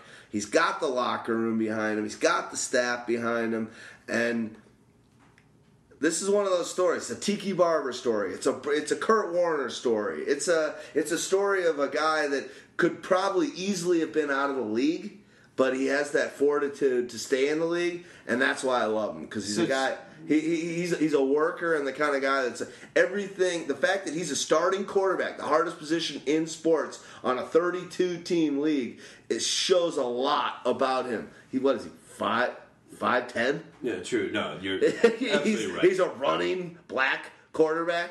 He's never had a cannon. He's not. All these things are such deterrents, but yet he is a starting quarterback in the league, and that's impressive. And that's a reason why I think that he could. be he was awesome last year in many regards. He can take that next step and be a guy that's going to be in the league for the next five years and be the be the Buffalo's best quarterback for the last fifteen years. I mean, let's remember, he wasn't the starter at the beginning of the season last year because Matt Cassel officially took the first snap and earned a bonus of fifty-four dollars and sixty-eight cents for that one cent snap, the lowest bonus in the NFL last year. Wait, fifty-four dollar bonus. for- Fifty-four dollars and sixty-eight cents. Well, that shows me. What do you think? That about shows her? me that Tyrod's Taylor, they did that on purpose because I bet you Tyrod's bonus was a lot bigger. I have no idea. I have no. What happened to the one guy that was on the uh, that that slipped and uh, oh god, what's his name? The dude that was on the Eagles for a while. That was Khan being with a K. The white quarterback is out of the league. Koy Detmer? No, Kai Cole. Detmer. Casca? Uh, What was his name? Kafka? No, Kafka? I love Kafka. He's a Northwestern guy. Uh, the dude that was the uh, the This is not going anywhere. Yeah. You're not giving us helpful hints. He's out of the league now, but he, he wiped out on his cleats and he like got injured before the preseason. He was the Eagles quarterback. Cole Khan. Sorry, let's move on. uh, so the next quarterback to talk about after Tyrod, you know, he's a guy. He's a with- boar hunter. Yeah, you're killing me with this. No, no, I can tell dog. Oh. Dog's Let's- ADD is let's in talk- full let's talk about the, I mean OCD, not ADD. Yeah. Let's talk about the Mats. Let's talk about Matt Ryan and Matt Stafford. You know, two guys with some big question marks, one after a down season and one after a pretty fucking good season, and the retirement of, you know, arguably a top five receiver over the last 10 years. So, which one I've do you- never had Stafford on any of my fantasy football teams. I never will. And um, You're pretty happy about that. I'm st- holding steady. There's nothing that's changing there. I think that team scares the piss out of me. Marvin Jones is a terrible signing. He's a mediocre player. He'll have two good games, but anybody that drafts him and he'll go way too high will be let down. Tate, while he's got some great aspects to his game, all right. Stafford is just a winger, a slinger, a, a, a turnover A machine yeah, and the running back situation there, as much as I like it, it's I'm staying away from that team. The only thing I think they've got going for them is I feel like aren't they gonna maybe uh, they're bolstering up their offensive line? They might be uh, signing the dude from uh, Okung or whatever from Seattle. I'm I'm staying away from that team. I'll have zero players on that team. That's not necessarily a bad thing, but Stafford's a guy who can give you some, you know, decent games. He can give you five touchdown games. He can give you a, a string of games with. To end the season last year, his touchdowns were five, two, two, three, two, three. He had a pretty, you know, nice string and seemed to put it together. He had a career high completion percentage, threw 32 touchdown passes, the second highest total of his career. You know, threw for 4,200 yards. I'm, I can't talk myself into it. I no, mean, the- he- I was going to say, you he- want the dependency factor. he's like a QB too, who's interesting. Like if you're the last guy who absolutely took a quarterback and you took Stafford, you're not completely boned. I mean that's the, that's the best If you're thing I can. one, Yeah. I think you're fucked as hell. I think you are absolutely screwed if you take Stafford as your number one. So screwed. Golden Kevin Tate- Kolb. I, I just, I Kevin just, Kolb is who I was talking about. Kevin Kolb, absolutely. That's it. Nice. Sorry, had to. Had to Thank do you. it. God, yeah, if you kill you. have Stafford on your team again, I think I feel like it's a little bit similar to that Rivers. You're not going to win the championship. Golden Tate is a fraidy cat wide receiver two. That guy can't go over the middle as a wide receiver two with protection like Calvin Johnson. Now his protection is Marvin Jones. Yeah, yeah. You're sc- they're screwed. I mean, I think they need to I'm bring sorry, somebody but in the draft. Stafford is 100% dependent upon just the threat of Calvin Johnson being on the field. yeah.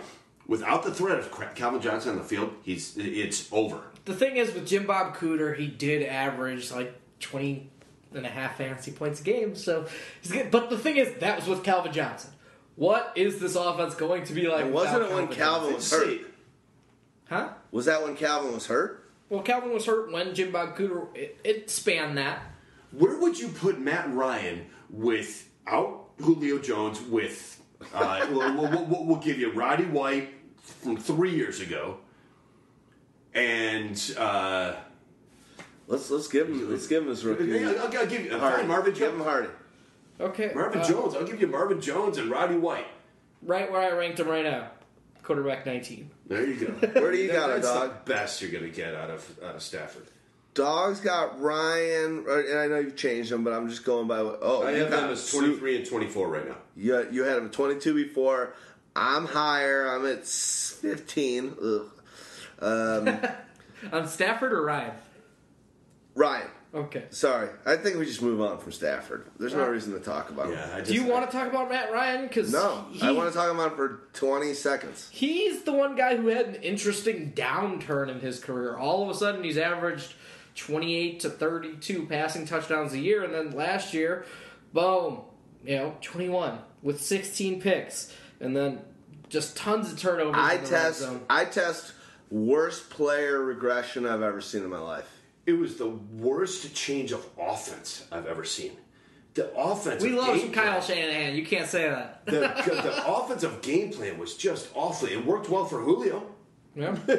That's just fine. Just worked terrible for the QB and the whole entire rest of the offense. That's not true. The running game took a great leap, as Yeah. a matter of fact, and the running games actually get, get a bigger leap with the offensive uh, with the offensive line signings. So I, I don't know. I just don't see Ryan getting better, especially with Here's the thing: play calling was questionable in the red zone. Everybody said it. Julio, yeah. Julio said it because Matt Ryan's stats all over the board are virtually virtually identical to every other season of his career, except for touchdowns. yes. and that's it. So if he's back up throwing, you know, twenty-eight to thirty touchdowns, he's going to be like in today's day and age. That's not great. Let's remember, five years ago, that would have been a QB ten-ish. ten to Yeah, eleven, maybe yeah, seven. that's Yeah, Well, that's the best he's ever finished in his career is QB seven. So Matt Ryan, you know, he's gonna score you like eighteen fantasy points a week, maybe. That's if the touchdowns get back there. I mean, they're a team. You know, Mohamed Sanu's not a wide receiver too. You know, Justin Hardy, I don't think is a wide receiver too, even though they are hyping that guy up so much. Jacob No. Tamme's not a tight a, a tight end one. You know, they it's Julio and then Devonta, who's one of the best pass catching backs in the league for all his shortcomings for being short. Uh, but he's very, very adept at a, as a pass catcher. So, but this is also a run first offense in the red zone, which is a major problem. they boosted the offensive line too, which makes a big difference because their their uh, rushing schedule is a lot easier than their passing schedule. So I, I see them running Devonta uh, still quite a bit. And Plus they, yeah, and, and Coleman. I mean, they developed Coleman a little bit to get him going, and he seems like he's going to be fine as a number two. I mean, those two are going to have a, a, a decent year as a combo. It's gonna. I mean, Julio and Ryan will be. Julio will be fine off of what Ryan does, but Ryan won't be fine off of what the offense does. So you think Ryan's like QB twenty ish? He's, so yeah, he's, he's, a- he's a back in QB two. Okay. And this is It's a way terrible down. thing to say And this because is a I guy- was always this- the highest on him. Yeah. I always loved my Ryan, and it's terrible to see what what's happened at that offense. I, not terrible because actually it could succeed. The offense itself could succeed off of it. I think that Devonta is great, is a great fit in that offense, and that uh, combination with Coleman is going to work fine, especially with the, the the schedule matchups. But in general, for fantasy purposes, the passing game is taking a downturn. Plain and simple. For sure. Well, let's move on to the next dude. What do you guys want to talk about here? Should we do uh, Another Ryan or Jameis? We could do both. Uh, Jameis, Ryan, there's Cutler, Ryan Oswald, or whatever? Let's just avoid Let's- the guys who haven't signed yet, like Ryan Fitzpatrick. Because Let's just, let's just breeze through. Yeah, so let's Fitzpatrick breeze would be through. completely conjecture. So let's So, just do okay. Tannehill, Winston, Cutler. Okay, Go and with br- Tannehill. yeah, and breeze through them. I'm not even gonna say anything. Go with who? Go with Tannehill? Tannehill. Um, Adam Gase is apparently the quarterback whisperer new. He had a successful season with some guy named Jay Cutler, who I think blows balls. Uh, the weapons there are fairly good. I mean, DeVante Parker's a guy who should be taking a step forward. Jarvis Landry is a reliable target. They got Jordan Cameron to take a pay cut, which is always nice. Jay Ajayi showed some major flashes. He's a guy who looks like he can run the ball between the tackles as well as catch it. Damien Williams, you know, being his sort of backup, has shown he could catch it a little bit too there. You know, this, this offense has pieces. You know, Kenny Stills on the outside, even though he can't throw deep, you know, maybe they can get some YAC out of him. Uh, Gase is the major question mark as the play caller. How is he going to sort of mesh with Ryan Tannehill? I mean, Tannehill's a guy that's hard to rank, in my opinion. Like, if you ranked him at 12, I'd be like, okay. If you ranked him at 24, I'd be like, okay.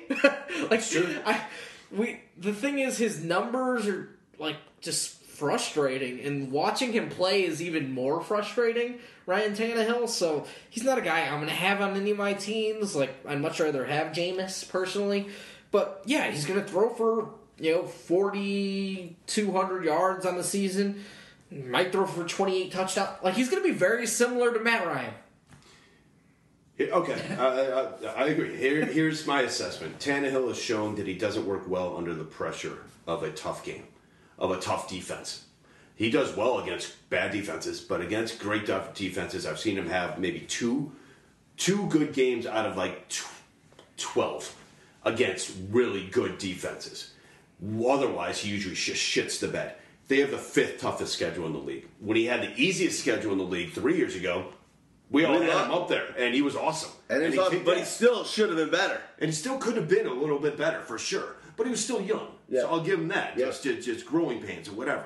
But the next year, last year, kind of shit the bed quite a bit, and he had a, a lot tougher schedule. This year, it's even tougher of a schedule. So I I can't put him up there. Although I do like the Gase factor.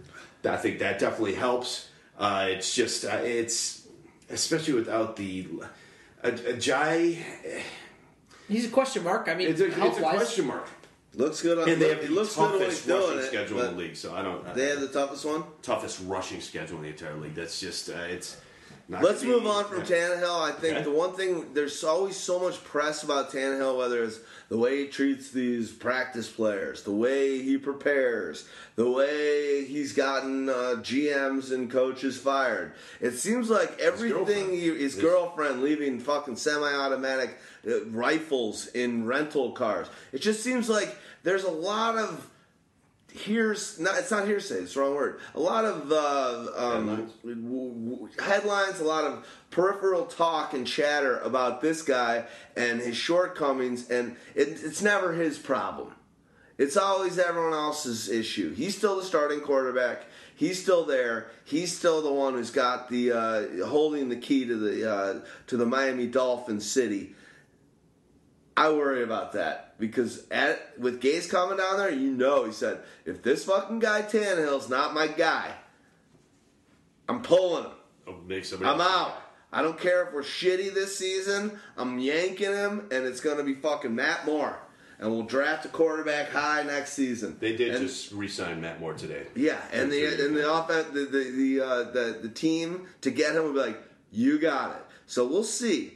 I'm scared about the way he's a leader of men, and uh, it could I it could like employ. talent though. I know. He's athletic as hell. I do like that type of talent, but yeah, I, we'll I, see. I don't know if he's the leader. We'll move on. Okay, Uh, next one. Who do I? Winston, go. I think you said it enough. Like that's, I, we all like Winston, but if he's got the hardest schedule, it's, going to be he's difficult. not going to be the same quarterback he was last year. There's going to be the sophomore slump. I guarantee it. But he does have talent, and he does have talent around him. I just, uh, it's the easiest rushing schedule in the entire league and the toughest passing schedule in the entire league. what does that equal? A lot of Let's Doug run. Martin, a lot of Charles Sims. A Uh, lot of Jameis Winston scoring six rushing touchdowns like he did last year. Quite possibly. no but he ain't way. That was an anomaly. I think. I don't know. He they, they like to sneak like Tom Brady does. You know that happens sometimes. Uh, the thing is, the things I like I think about three. Winston- Just so you know, three or four of those touchdowns by him last year came against me playing that fucker. Of course.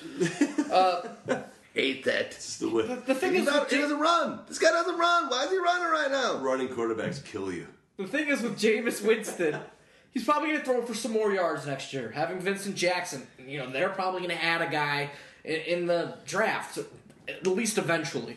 Uh, you know, Charles Sims and Doug Martin both catching passes. You know, ASJ healthy. There, remember, there was games when Dante Dye was the top receiver on this fucking team.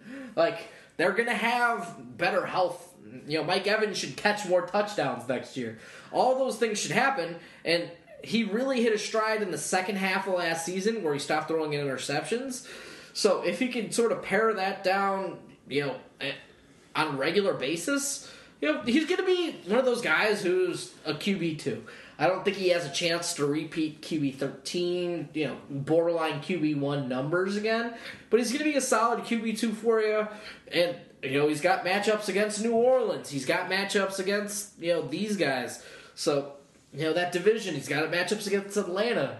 You know that division's nice and prime for at least some games. Like he's a guy you're going to think about a lot in DFS. Last year, he had the easiest schedule in the entire league as a rookie. Yeah. And that was very happy tidings for him. This year, the toughest schedule, we're talking, like I said, with uh, the other guy, with Brees, he's got Seattle. He's Yeah. got Denver. He's got the, he's got both of those. I understand that, but also the He's- biggest progression in is from year one to year two in quarterbacking, right?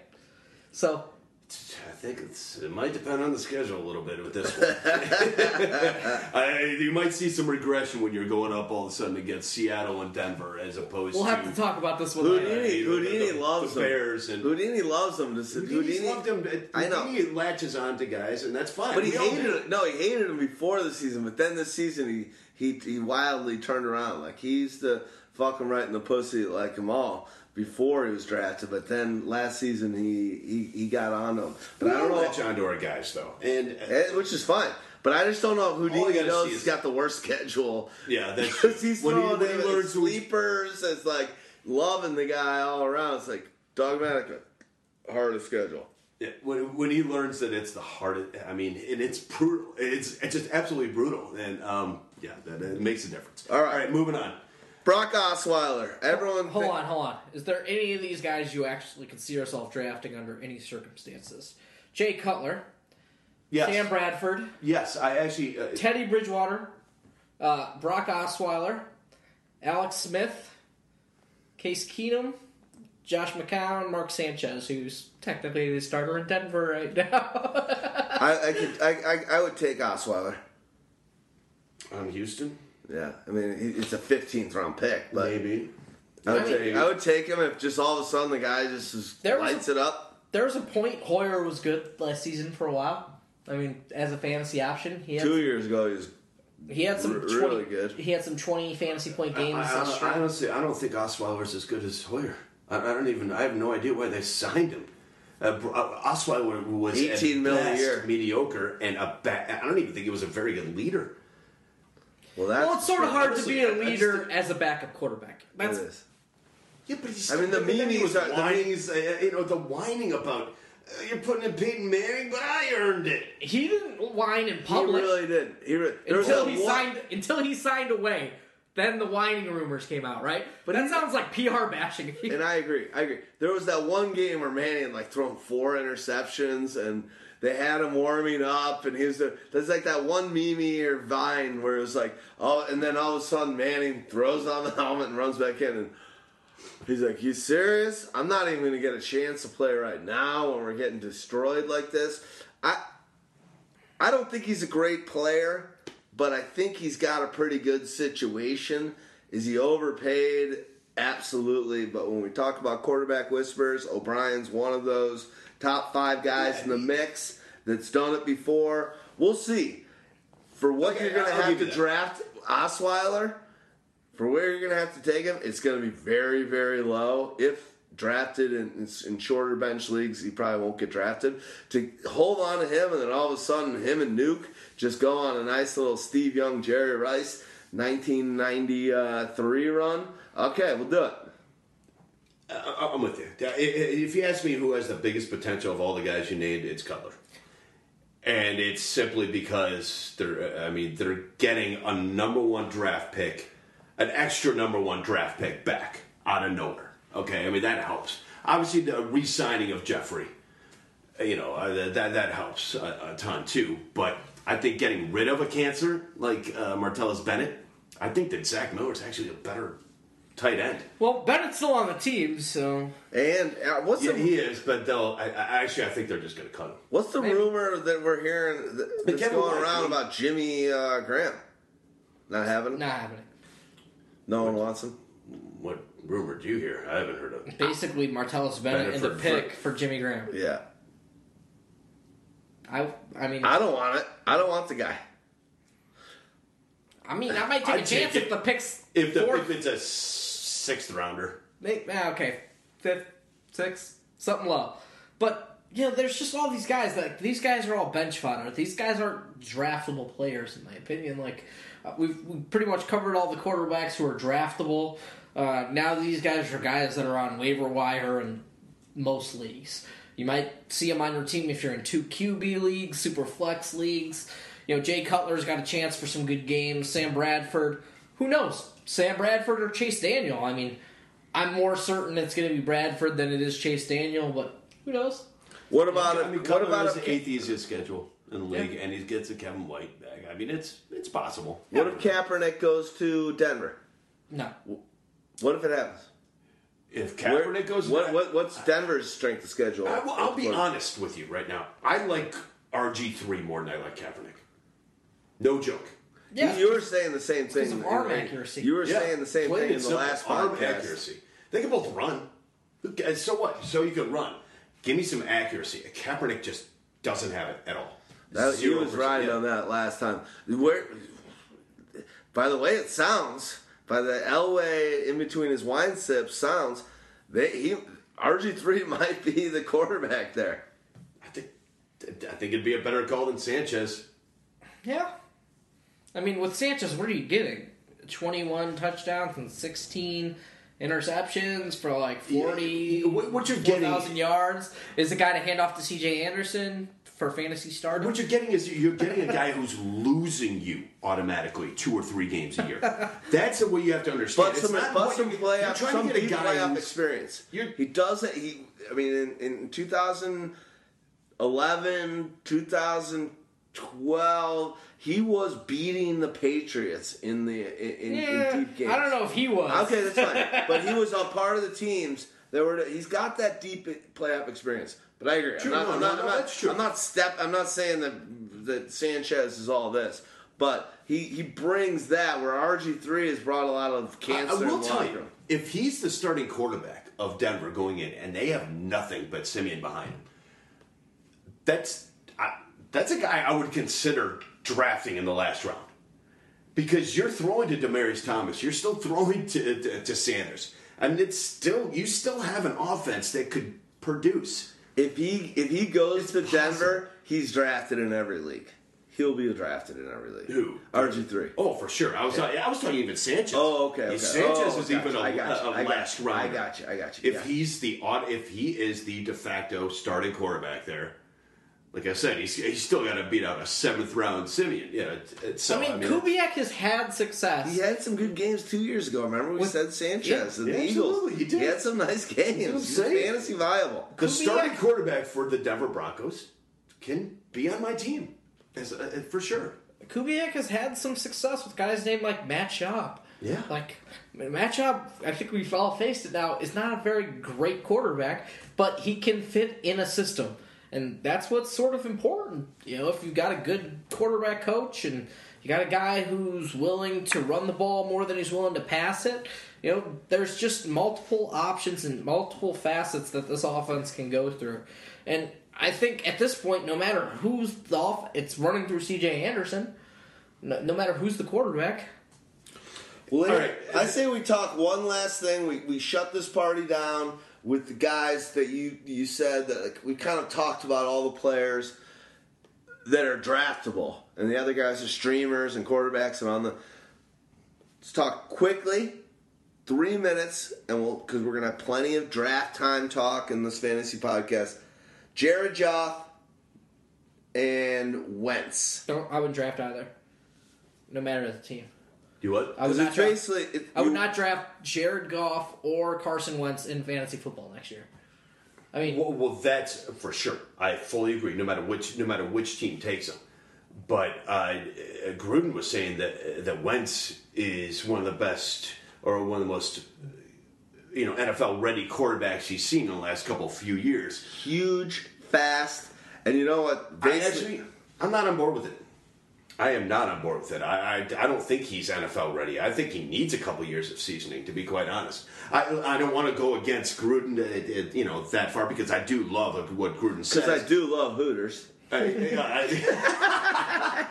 But I will tell you that it. I don't see it. I, I just have not seen that out of Wentz. I think that he needs uh, some seasoning.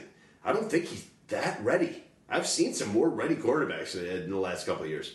I mean, uh, it showed actually Winston looks a, uh, uh, looked a little bit more ready. I think that Mariota actually looked a little bit more ready. I think that Wentz is going to take some lumps. I don't care where he goes, but he's going to take some lumps. No I think he where takes goes. Blake Bortle like lumps.